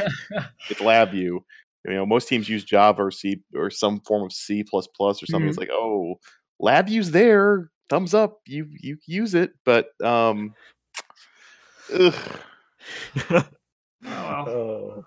Uh, actually, LabVIEW I don't even mind as much. MATLAB is the one that I just can't stand and I have to deal with on a daily basis. Yeah, I, I- I used lab, uh, MATLAB for for my education with a, a or so detecting uh, uh, detecting stuff like detecting a sign and such. which was in in in MATLAB, and I just ended up learning myself Python because that was easier to just do it in Python, and because the teacher liked Python as well, it was completely allowed. Luckily. Well, I mean, they're basically the same language anyway. Just MATLAB's a strangely like non-linear for some stuff and does have uh, GPU acceleration, which like that actually is pretty cool. I'm not going to argue. Yeah, but true. But in Python, you can just type import thing and you there, there you go. You're done. Go home. Yeah. Import my entire problem solution. Run one line. Done. Yeah. It's Python, right? Yeah. I'm actually surprised they haven't implemented import answer yet, where it just fixes whatever you're trying to do. That would be interesting. Yeah. Uh, but That reminds me a is lot. nice. That reminds me a lot of the um, there's a command you can install in Linux um, that if you if you imagine a word with F and K at the uh, starts with F and ends in K, Mhm. um, will automatically correct your last line if you type it in, and it's actually fairly. It's got some interesting AI to figure out what you meant to do. So, uh, fun story on that. I actually convinced my uh, my school has a shared computer science server that everybody can access. It's actually pretty powerful, like under 28 threads, tons of RAM, all all the fun stuff. Uh, if you message the admins, you can get them to install most programs you want. I actually got that got them to install that. That's awesome. nice. However, I like- they renamed it. Aw. they renamed Uh, it to Oops. Oops. Yeah. It's uh, a little bit more friendly, but yeah. I, I like the fact that someone made that program and with that commands, and then it's actually a pretty nice and very functional program. But it, it's probably started off as a joke, uh, most likely, Yeah, and it just slowly turned out into something actually quite useful. I think it's wonderful how many Linux open and open source projects have horrible names. Yeah. Yeah.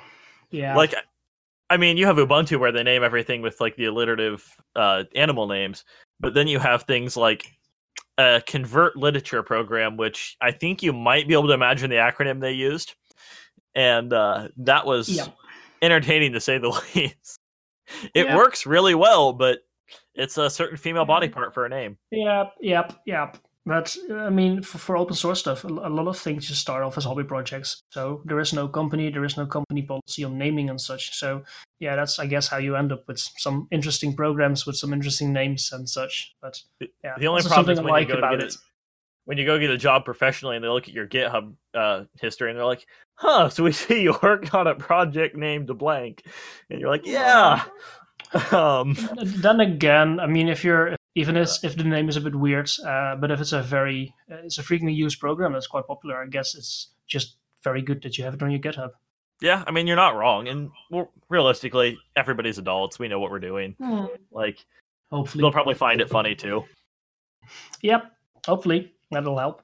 If they don't find it funny, then you might want to work. Honestly, I'm not sure I'd want to work for somewhere that didn't find that funny. Like, my ideal job is somewhere where everybody can get along and kind of have some fun. Like, I would never want to work for somebody like Google or Microsoft or Apple. Just anything that big sounds not fun. Mostly Microsoft sounds like an actual seventh level of hell. But uh, just, I, I would want to be somewhere where it's, people can have fun. I don't know if that's true with what you're doing at all, but like if you look at with what loyal and those other people in our uh, group chat do where they're all working on a you know cool business where you know they get to blow stuff up on a regular basis and stuff like that that's kind of what i want to end up doing Yeah, yeah, absolutely. I agree with you on that. Uh, I, I did work for NXP for a little bit, so I internship there, uh, and I explicitly looked for a smaller company after that. Um, not because it wasn't nice there or something, uh, but because if it is a very big company like a multinational, generally there is a lot of bureaucracy and a lot of layers between every every layer of management. So uh, I, I like uh, smaller companies in a sense just a lot quicker to get things done. There's a lot less bureaucracy and uh, management layers in between. So that's uh, that's something I experienced at least.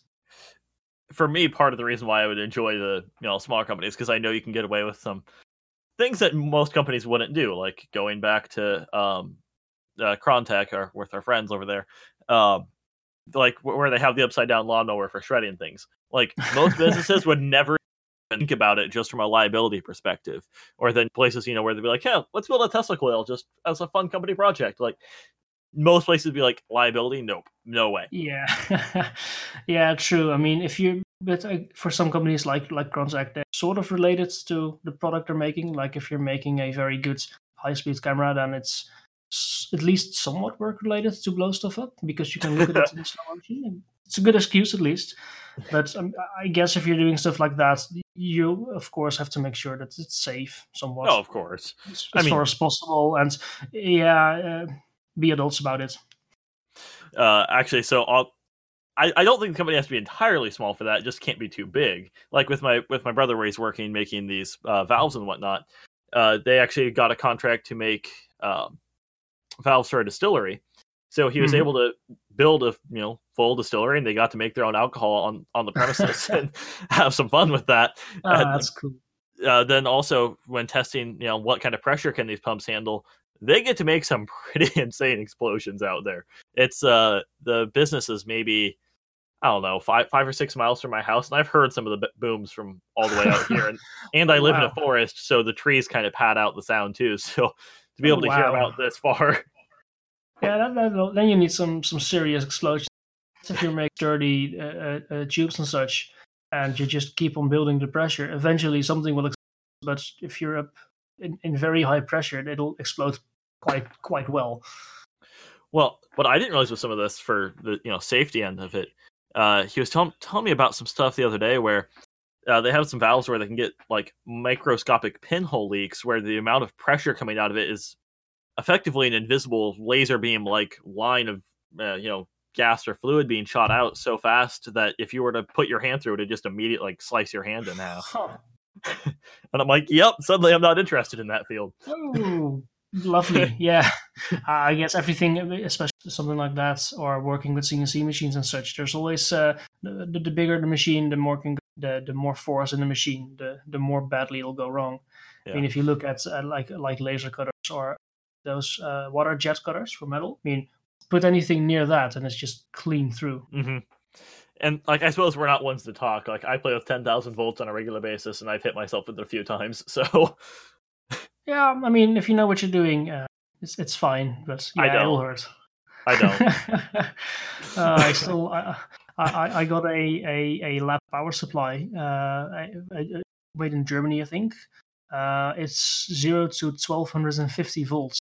Oh my god. Controllable. Wow. But also zero to I think 750 milliamps, at least very well up into the lethal level of current as well. Um, oh my. Yeah, it, it's about 50 kilograms. It's massive. It's heavy. It's big. It still works fine. Um, but the connectors on the front are some sort. It's a, a coaxial kind of connectors. it's a safety connector for high voltage but just the connector is I think 100 euros per connector, and it has one for the plus and one for the minus. So making a set of cables is going to be very expensive. So I got all the parts to convert it to a more normal uh, uh, connector, but I also don't really want to mess with the insides of it because yeah. just the capacitors in there are massive, and uh, that's the discharge you really don't want it's it's the kind of thing you leave in the closet for a year while it discharges before you're willing to touch it. Uh, yeah, well, it, it is a lap made for for serious work, so I, it probably has all the the safety parts like discharge resistance and such. Uh, the company that made it still exists, so I emailed them for figuring out whatever the actual connector is, and I said to them like, "Yeah, I'm trying to. It still works, I think, but uh, those connectors, do you still have them? Do you know where to buy them?" And uh, replied to me, "Yeah, we still stock them. They're so I think 75 or 100 euros per connector, yada yada yada. Oh, by the way, we also included all the schematics in in in the attachments. Good luck. So that's, that's pretty awesome, nice. You have to wonder if that good luck was more of a like uh, post yeah. on YouTube when you eventually kill yourself. You know. well, who knows? But it is it is I did like that you'll find uh, for that.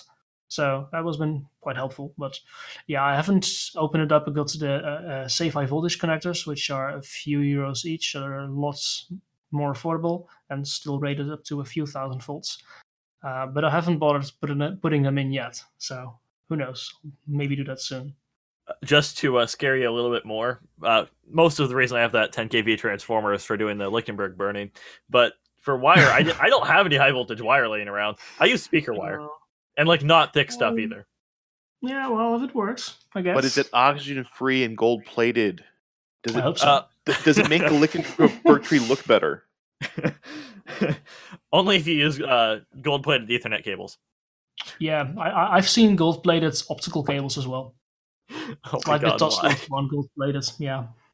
Oh my. Okay, in all seriousness, though, I have to cut, cut them a smidgen of slack uh, with how bad cables are being sold now for just not actually meeting their specs. Trying to find DisplayPort cables that are actually rated for what they say they're rated when you're running 4K 60 hertz is a pain in the mm-hmm. butt. So buying some of the ridiculously over-engineered ones from like Monster or whatnot, even if they're incredibly expensive, to get ones that you know work is actually just makes sense sometimes, which is stupid, but yeah, but I think it was a similar issue. I think with the USB C cables, um, when the Mhm. USB C for charging just got popular, I think it was an engineer at Google or some other big tech company that just went through a lot of cables on Amazon and just teared, uh, teared them all apart to see if they actually meet spec, and like twenty percent maybe did. So It- yeah, So actually, I had to order some because I was doing some stuff where I needed the absolute full 10 gigabit per second through USB C on Mhm. 3.1, and there was a total of like two or three in this huge uh, sheet of like a hundred that were tested that actually passed. And I was fortunate that sheet existed because I needed to buy one of those. wow. It's it's absolutely crazy, and for a DisplayPort, it's just as bad. But nobody's actually gone through and tested them because you can't really because the manufacturers constantly change their process. So a cable that passes now might not pass in a week. Oh yeah, that's that's that's lovely. Yeah, yeah. fun. Well- and I'm really abusing the spec because my two of my monitors, well, all three of them are 4K 60 hertz, but two of them support FreeSync too. So then that's an mm-hmm. extra, you know, with the adaptive sync on there too. And then Yep. they can also do HDR if I really want to turn it on and lower the color bit. oh and- wow. As soon as you do that, like I'm, I'm abusing the spec in every way. Like it has to fully meet the spec, or it just doesn't work. Yeah, you're using all the features. hmm And like usually I leave FreeSync off and don't use HDR, mostly because HDR makes everything kind of a pain. And FreeSync doesn't work as well as you'd like it to, and ever on any monitor. It, it's a wonderful idea in theory, assuming you're willing to spend five hundred dollars on a monitor that's actually going to support it fully. Yeah, yeah, that's uh, true. Uh, I think Nvidia had uh, all monitors were quite expensive, but uh, looking at the tech, especially in the beginning that they placed in every monitor, I could understand the price at least. But So yeah, I saw some stuff on that recently. Part of the reason for the high price on that is Nvidia knowing that it wasn't going to be a very high sale margin of the number of people for buying monitors, decided, eh, let's just use an FPGA in the shipped models. They never make the ASIC. Yeah, especially I mean at the start they just sent out FPGAs in there. I mean by now I'm guessing they have an ASIC. I hope they Nope, have. it is That's- still FPGA. Oh wow! Well, if you were looking for a, uh, affordable FPGA dev board, Yeah. Well, I don't even know how affordable it would be because those monitors are still like 500 bucks, bucks a pop. Yeah, I, I saw the, the, the, the G-Sync modules on eBay for like fifty bucks. Oh, Uh, but the FPGA is the FPGA is so powerful that you need the fully blown Quartus license for that, which is another fifteen hundred bucks, I think. Figures. Yep. The licensing So- of the FPGA software just bothers me. Like, why increase the price of your chips and make the software free, guys? Come on. Yeah. Then again, if you look at the price of the chips, I don't know if you can actually increase them anymore. Yeah, that's not wrong either.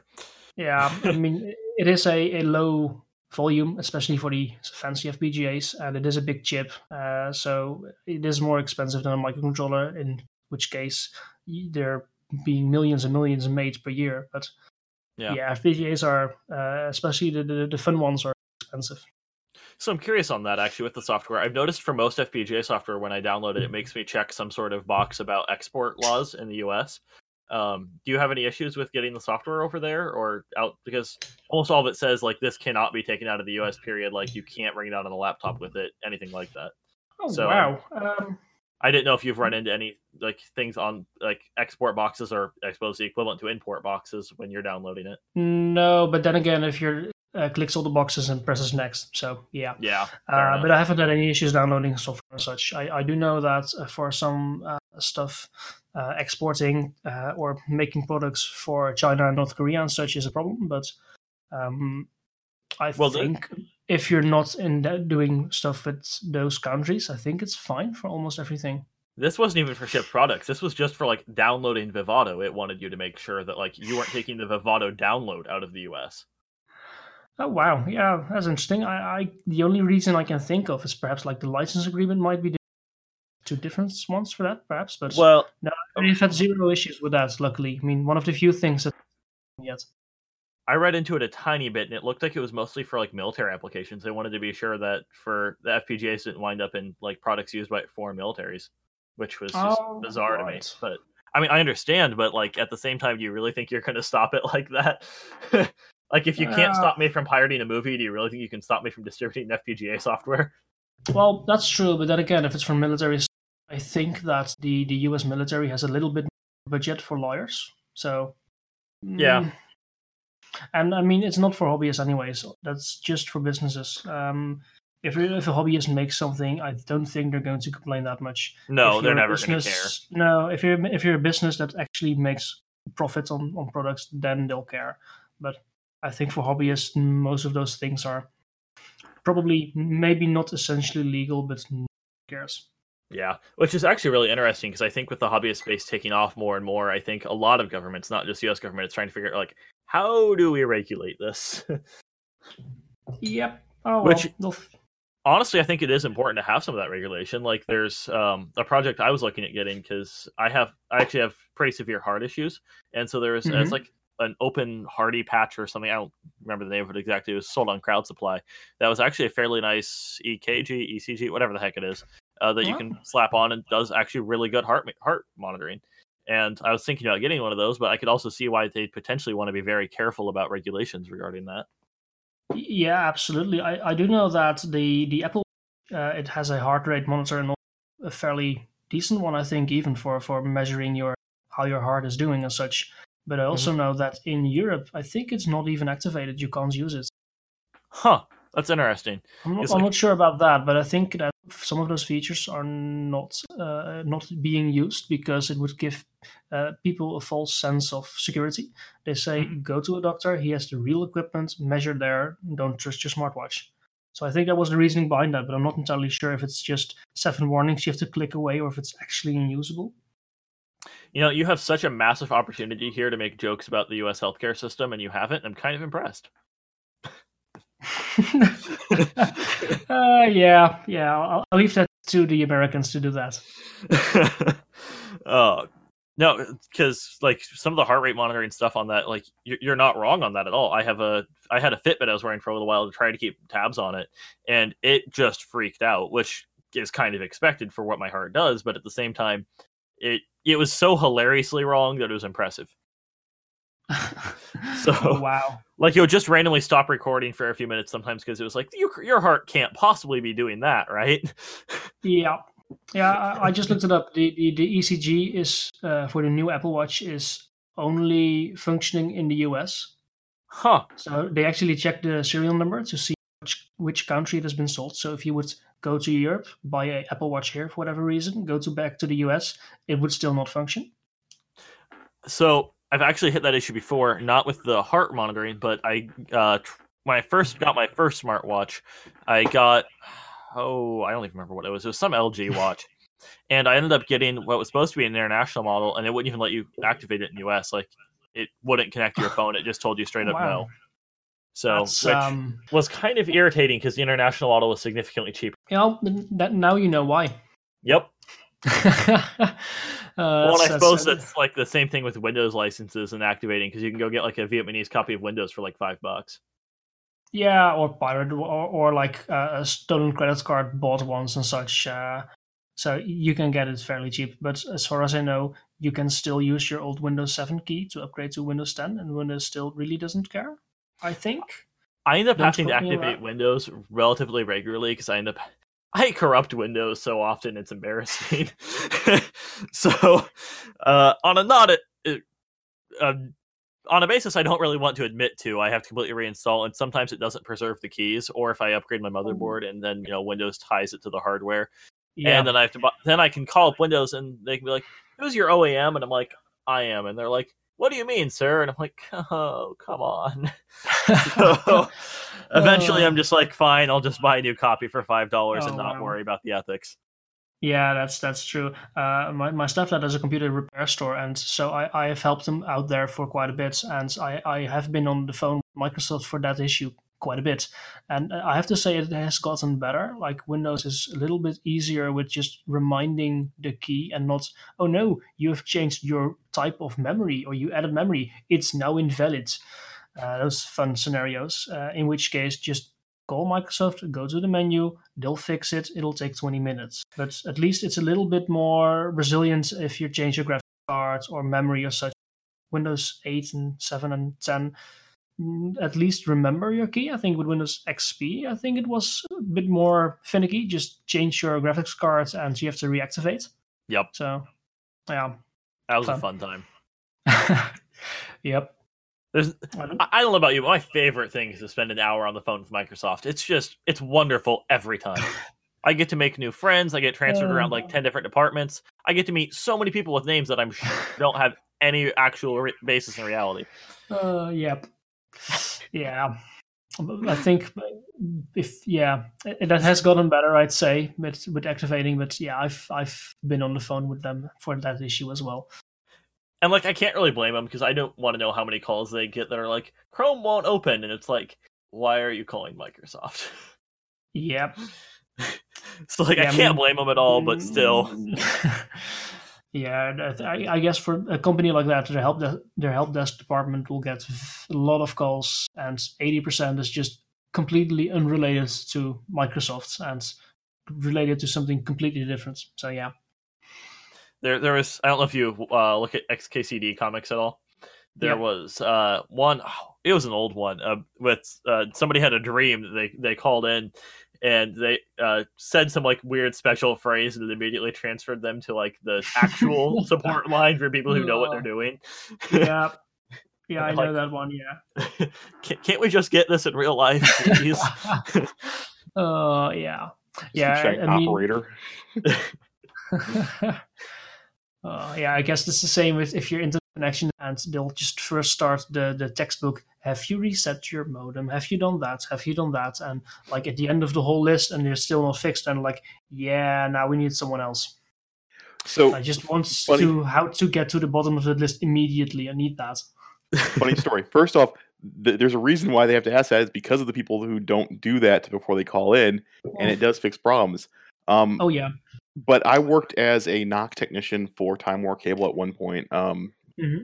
before my current job, and I was on a on a fix it bridge for uh, a Cisco DWDM chassis, and they were having problems with um, one particular circuit on this DWDM chassis, Mhm. and we were Time Warner Cable at the time when it still existed had a contract with Cisco that you know you can get the top level of service with like a four hour window to get you a new card should something happen.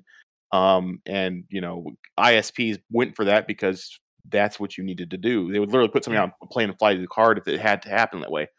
Um, but we were talking Mhm. with them, and it's like this is you know one of the core pieces of network gear for the company it was having problems with one circuit and they they legit asked us um have you tried to power cycle the chassis yet and everyone was kind of like dumbfounded for a second and the answer was well no because everything else going through the chassis is fine it's just this one circuit it's like well you should probably try to power cycle it no we're not power cycling it because that would take down the rest of the network Oh, but even even Cisco TAC at times will tell you to try to power cycle something oh, for yeah. you know s- you know stupid expensive networking equipment. Yeah, I mean, power cycling one thing that will just take everything else down with it. so having done more IT tech and support than I really ever want to in my life, one of the more common ones I get isn't have you tried turning it off and back on again. It's have you tried plugging it in? Yep, been there. I've had a few family members that had it turned out with, with vacuum cleaning or something. They just um, hit the Ethernet cable and something got out somewhere. So yeah, been there. I also can't say anything because the number of times I forgot to like switch the switch on the back of the ATX power supply and like, why is it not turning on? And then I'm like, oh, Uh, right. Yeah. Yep. I mean, try being try being front level support for a college campus for residence halls. That's when I was in college, I Oh. did that, and one, Oh. of, one of my coworkers was getting frustrated on the phone with this with a student who lived in the dorms and was like, "Listen, just bring down your computer to the office. We'll take it fixed for you." Okay, what's the computer? Yeah, and he was trying to explain it, and he's trying to explain, it, and finally said, "Okay, it's the thing. Everything plugs into. It. It's got the power switch on it." She goes, "Okay." Five or ten minutes later, she's down in her office carrying the power strip. oh my god. And I looked at the guy and I oh, said, "You told her everything it, it plugs into has got power switch. Yeah, technically it's correct. Technically, you're cor- technically she's correct. You can't you can't get mad about this." Oh, not mad, just disappointed. Oh my! I, I feel really bad because uh, I'm going to you know university right now, and I'm one of like maybe 30 people at the university that runs Linux on their laptop and desktop. And I lived in the residence hall for a while, and their Hmm. their internet system requires some like extra software to be installed, weird certificates, and it's just a mess. So I went in there one day and I'm like, "So can we get this connected to Linux?" And they looked at me, and I've never seen somebody have a, like a more like, "Do you have to exist?" face. Uh. like I could see how done they were with me before before I even had like even said anything. Like they they could just see it and they're like, "Oh, this is gonna suck." Yep. To be fair, we did figure it out. It just manually required it required manually installing certificates, which was just a super fun time. And it also mildly Uh. concerns me that we had to install the like a certificate on there because that implies to me they can see everything I'm doing. yep. Most likely. But thankfully, they actually don't require that anymore, and they actually switched over their entire network to uh, eduroam, which is a network that runs on like every college across Yep. like everywhere, which is actually really cool, but also a mess. Mess. So, eh. Yeah, well, I mean that's uh, eduroam is uh, also used, so at least it's a consistent mess. You know what you can expect, I guess. Uh kind of a consistent mess. So they uh use various authentication protocols depending on where you are. Hmm, okay, and it's so- all really weird. Like most of them are like really like corporate level, business level authentication protocols, which like makes sense, but it's also not stuff that most consumers have experience with. So when you tell your average college student you need to authenticate this with uh, PEAP, and they're like, "What?" Yeah, we just had like a step for step with pictures and screenshots guides for every operating system and every mobile phone operating system for us. So most somebody- people eventually figured it out. Until somebody comes over to you with Palm OS. Uh, well, they, they did have a guide for a Windows Phone, so mm, nice. Oh my! I I gotta wonder how some people actually still use that stuff. Like I actually know somebody who still uses a Palm phone. well, if it doesn't break, I guess. But yeah, um, Oh, it's not my. exactly what you would say modern. No, and like I suppose I'm we're not people to talk because like we use Linux and nobody else does, and like that sucks, but it's true. Yep. Actually, I'm curious, Vortex, are you actually using Linux now, or are you still rocking Windows? Uh, it depends on what system I'm on. Um, so primary desktop is Windows 10. My personal laptop is uh, uh, Mac OS at Mojave. Um, I, I use Linux on my web server NAS drive, and I use that as kind of a go-to development environment. And I think my my web server on Vultr uses FreeBSD, which I don't touch anymore. Um, so I, you I- are it's- literally using all of them. yeah, a- a- and it comes Oh. down to uh, I I I start with FreeBSD on some stuff. I've kind of moved over to Ubuntu on and um, Debian because of my work with the uh, Proxmox on the on the server side. Um, you know, I just got to stop you there real quick. So let me get straight. You work for an ISP and you use Ubuntu. I'm pretty sure you just alienated half of our audience. Sorry, No, I'm just messing with you. It's it's not Ubuntu like oh my god the main installer of Ubuntu. It's it's the server install that the image is based on. I I I, I say Ubuntu because it's a Debian and Ubuntu in Proxmox are almost Oh. synonymous because of the low level architecture. But um, yes, I, I you know everyone hates me. yeah. Oh, I, I, I do have to say that people that uh, in, in, the, in the Linux community, there's quite a bit of, of distro fight, so to speak. But I mean, if it works for you, uh, fine. For It's sure. simple yeah, and that's been my take on everything. Is it to me the operating system, the software, it's all tools. It's Yeah. like fighting over Phillips or straight slot screwdrivers. It depends on what the application is. You know, So- I'm I agree with that within reason. Because if you compare it to a tool, I just have one problem with that. what's that? For, mo- for most tools, you know, like you have a drill. If you want to make it, you know, turn spin left, you make it spin left. You make it spin right, it spins right. With most operating systems, you know, it, it does exactly that. But then you have Windows, where it randomly decides, "Hey, you want it to go left? I think you should go right," and that's my issue. Well, we, we decided to update the drill overnight. You, you have to wait 30 minutes before you can use the drill. And by the way, we took away the left functionality of the drill, unless you have the pro version Windows. I, I trust me, I'm not defending Windows in any, any respect. I I absolutely despise Windows 10 mainly because of what it does to things like the control panel. And this is me now, you know, being the old the old person in the room of I, I like Windows 7 because I used it for so long I know where everything's at. We have I to mean- Same. yeah.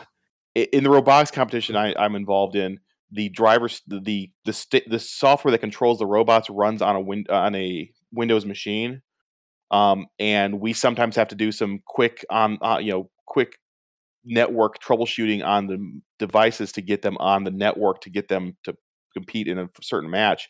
And there's been times like Windows 7, I can fly through. Windows 8, I can I, I'm getting good at it.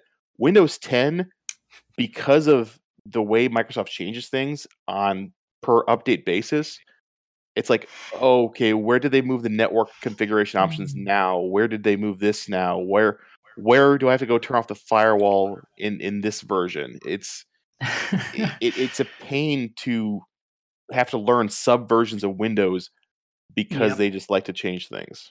You know, yeah, it, it may be it may, may have issues. You know, there may be two, control panels for everything. It may take ten clicks to get to an audio mixer, but at least we have dark mode now.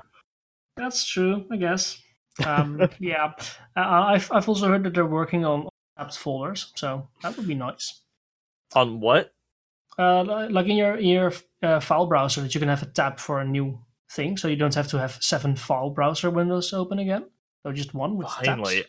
I actually Yeah. bought a program that does that natively in Win or not natively. Bought a program that does that in Windows and makes it so you can tab basically any program called Groupy, which works pretty well. It's actually only five bucks or something. It's not Hmm, bad, but like I don't know why that's taken them that long to add. Yeah, well, again, um, the the the the, the Windows 10 was the multiple uh, uh, you call it Not monitors, but like uh, a new screen for you can use as a monitor. Um, which was something that Windows had for or Linux had for ages already. Oh, you mean the workspaces? Yeah, Yeah, the workspaces. there you go. Thanks. it's so bad. like it works, but it's horrible. Like you know, most Linux ones you- you just press like a hotkey and then press any number on your number row. The Yep. Windows one you have to navigate them like spatially, like from left to right, and like figure out where they are. oh, It's just it's just bad. It's actually hard to use. I, I haven't used them to be honest. I haven't I haven't bothered with uh, with that yet. I'm, I, I- was already uh, annoyed at Windows having. Uh, I mean, just pick one control panel. Don't make two. But yeah, Please. I have to extensively use both Windows and Linux. Uh, Linux basically for everything I can, and then Windows basically for audio editing, creation, etc., and video editing. Because Hmm. video editing in Linux is still a nightmare, and everybody knows it. You can get DaVinci Resolve working kind of, but it runs slow and it's not fun to do. And I think Linux audio is getting there, and I think it's actually better than Windows. It just doesn't have as much available. So, like, Jack Audio is awesome, and you can do some really cool things with it. But there's like VST support in Linux is trash. I don't know if you've done any like music creation stuff to know what I'm talking about, but I'm, I'm afraid I haven't. I have used Jack for something completely unrelated to music production, but uh, I haven't done really music production or, or such yet. So, what were you using Jack for? um, of my my uh, ship uh, was at a small company, and they were trying to. Uh, we were working on a like a, Sonos speaker system, something like that, and uh, we used Jack to get uh, the most of all the audio latency gone from all that. Oh, okay. Every tiny speaker was running a Linux. Mhm. So that's why I've got some experience with Jack, and uh, but yeah, that's different from audio from audio creation uh, at all. So yeah. I mean, so the main use of Jack is just for the low latency, and then the uh, idea that you can route audio from anything to anything else just with connections, and yeah. that's that's super cool. And like Windows doesn't have anything like that. Yeah, yeah, that's true. I mean, you can Um, actually run Jack in Windows. It's just atrocious. Oh, well, you you can run Linux and Windows now, so Yeah, and that's still missing system calls. Actually, so that brings up a fun one. I there was a link in Hacker News about about a month ago now, maybe, Mhm. where it was an article about it was actually a link to a GitHub issue uh, that had been made about I/O performance in the Linux subsystem for Windows yeah. and how utterly horrible it was. and uh, I commented in there about some stuff about like you know potential solutions, why it's so bad, and about what they thought was the main issue. And it turns out the main issue is why it's so bad, and why actually Linux I/O and or Linux Windows I/O in general is so poor compared to every other OS is because of Windows Defender. Strange enough, if you turn off Windows Defender, the I/O uh, in the Linux systems for Windows gets much faster. Windows Huh. Defender, literally anytime you access, touch, work with, go anywhere near any file, does a full scan on that file. Well, Linux sort of just in general by design works with a lot more small files, and that adds a lot of overhead. Oh wow, And yeah, that's Then, because Windows Defender is usually smart enough to ignore most of the system files for Windows, it isn't smart enough to ignore the system files for the Linux subsystem for Windows.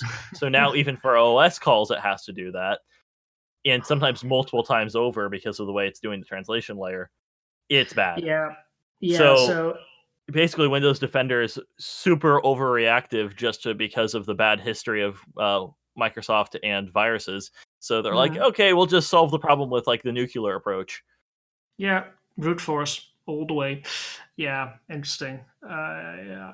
interesting that then that would- for for for the Linux subsystem they would just scan every tiny file because Linux operates from the idea that everything is a file. I can Mhm. imagine that adding quite some performance hits in there.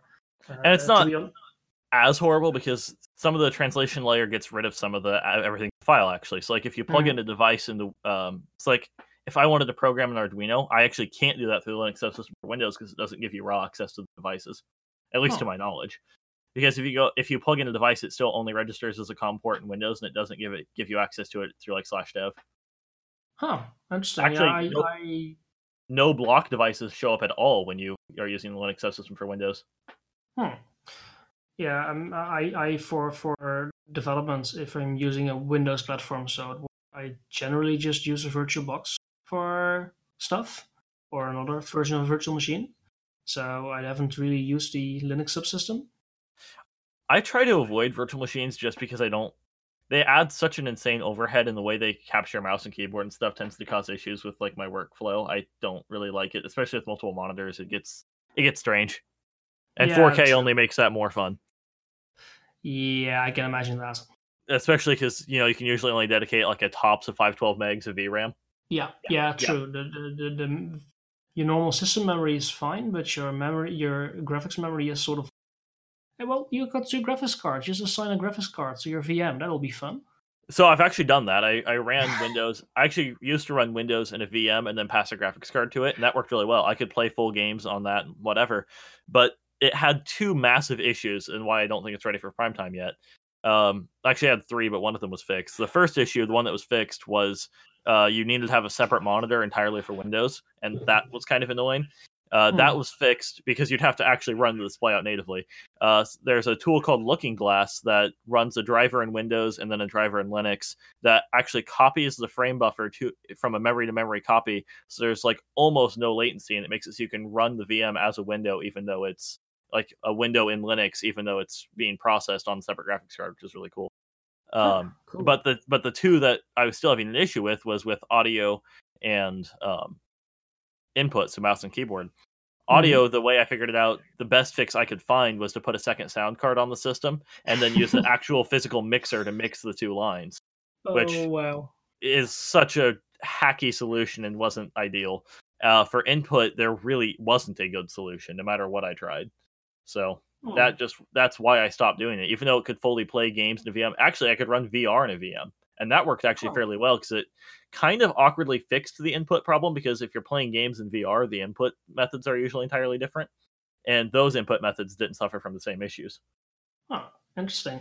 Yeah, I know that it's it's possible with most virtualization techniques to just dedicate a graphics card and such to a machine, but I, I can only imagine the issues. so I've never really tried it. Actually, the, the most entertaining one I did was I ran Windows as a VM and Linux, and then uh, have you seen the Steam uh, streaming boxes so that you can like I don't know what they're called, uh, Steam Link. Do you know? Have you seen those mm-hmm. at all? Mm-hmm. Yeah. So I was running Windows in a VM and Linux, and then broadcasting the screen through Steam Link to another TV, and the latency was still good enough that I could play games. That's actually pretty nice. That the, the latency and the big problem. Yeah. It's also slightly scary because, yeah, that'll just add more and more layers. Eventually, it'll break down. But yeah. Oh, actually, to make things even worse, that was through Wi-Fi too. Like the the video streaming was completely through, the, and it still did it. Huh. Interesting. Yeah. But for for video streaming, I'm guessing they'll compress it at least somewhat to to get uh, anything over a non-ideal bandwidth. Actually, it wasn't bad. Like the, the video still looked totally reasonable. Oh, mind you, it was, nice. only, it was only 1080p. If I if I had to do 4K, I know it couldn't do it. But at 1080p, yeah, it could totally handle it. Yeah, true. But if you're, I don't think a Steam Link can do 4K anyway, and I don't know why you'd want to. but yeah, yeah, yeah. I, am guessing you'll just end up with doesn't really matter. I mean, it's like the same difference between a a proper nice uh, a 4K Blu-ray or a streamed 4K movie. I mean, the, the the amount of bandwidth is completely different. So yeah, you don't have all the compression artifacts if you're getting a good source uh, Blu-ray movie compared to a streamed movie that has to push 4K over your mediocre uh, uh, cable in some in some cases. So hmm. yeah. Actually, I'm curious on that. So you mentioned all the FPGA dev stuff. Have you and you've done some stuff with video on FPGA, right? Yeah. Have you ever run into issues with the like the video copyright protection that's built into the signal? No, I have not. Uh, most of the stuff was just so now you don't have anything uh, like that.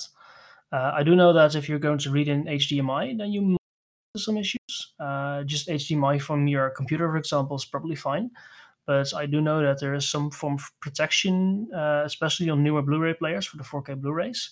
So if you want to capture that on HDMI, I'm thinking that it's not going to work. Hmm. Because I, I mean, I've looked into that a little bit. I know there was the AnyTV project on Crowd Supply, which mm-hmm. uh, was it had like four HDMI ins and like four HDMI outs. Like it was an absolute beast of a board. Whoa and they were trying to solve that problem and i think they actually did but they sort of put an asterisk of please don't do anything illegal and if you do it's not on us uh, yeah that's that'll be a fun board by the way as well hdmi's in and out be uh, yeah. a, a, fun board to uh, to work with and to design with but i think for 4k blu-ray there was at least there was i'm not sure the current status on that there was the issue that uh, say you have a 4k blu-ray you go to the store you buy a blu-ray disc to watch a movie uh, you need to have a certified TV and a certified Blu-ray player with a internet connection, sometimes even to make oh sure your movie would actually play. And for your computer, I think there was one Blu-ray uh, disc for your computer and one Blu-ray playing software that could support viewing it on a computer. But uh, because of the DRM, there was quite some issues with that. That's sure absolutely how... crazy. DRM is just one of those things I don't understand. Like, I, I get the idea of like you want to protect your content, but somebody, if you make it that much of a challenge, then it's preventing people from actually enjoying your products. So you're going to hurt sales, and that's why people pirate. Like, the vast majority of piracy isn't for money; it's because your distribution method sucks. Yeah, that as well. I mean, uh, if you want to watch uh, Game of Thrones, um, there is you have to have a certain internet. Um, those are the only ones that offer a extra paid subscription for HBO. But if you live in a region that you can't have that ISP, then yeah, that's absolutely crazy. You, you just can't watch it. Uh, the only way would be to wait until it's on DVD or or pirate for a legal way. Yeah, but for a legal way to watch it, wait for the DVD or Blu-ray and buy that because there's one ISP that is allowed to uh, have HBO. And if you and, don't live in a region that has that ISP, then yeah.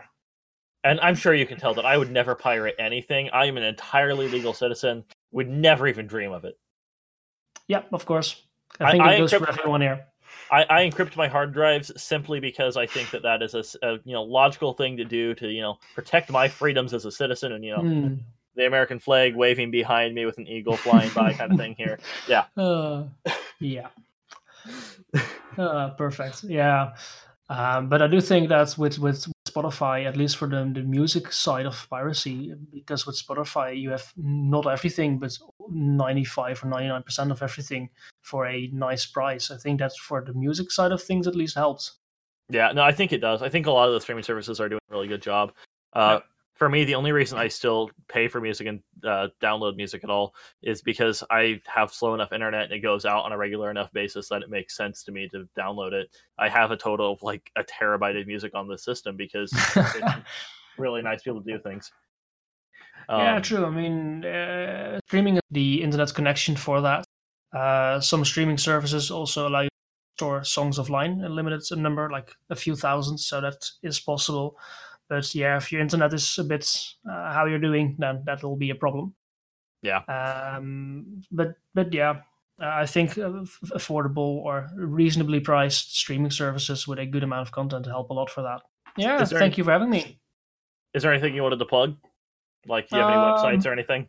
I, I, do have a blog, uh, which so uh, I'll plug that for them, which is uh, just another electronicsblog.com. Thanks for listening to this episode of the Feralogica Podcast, episode eh, 0x003.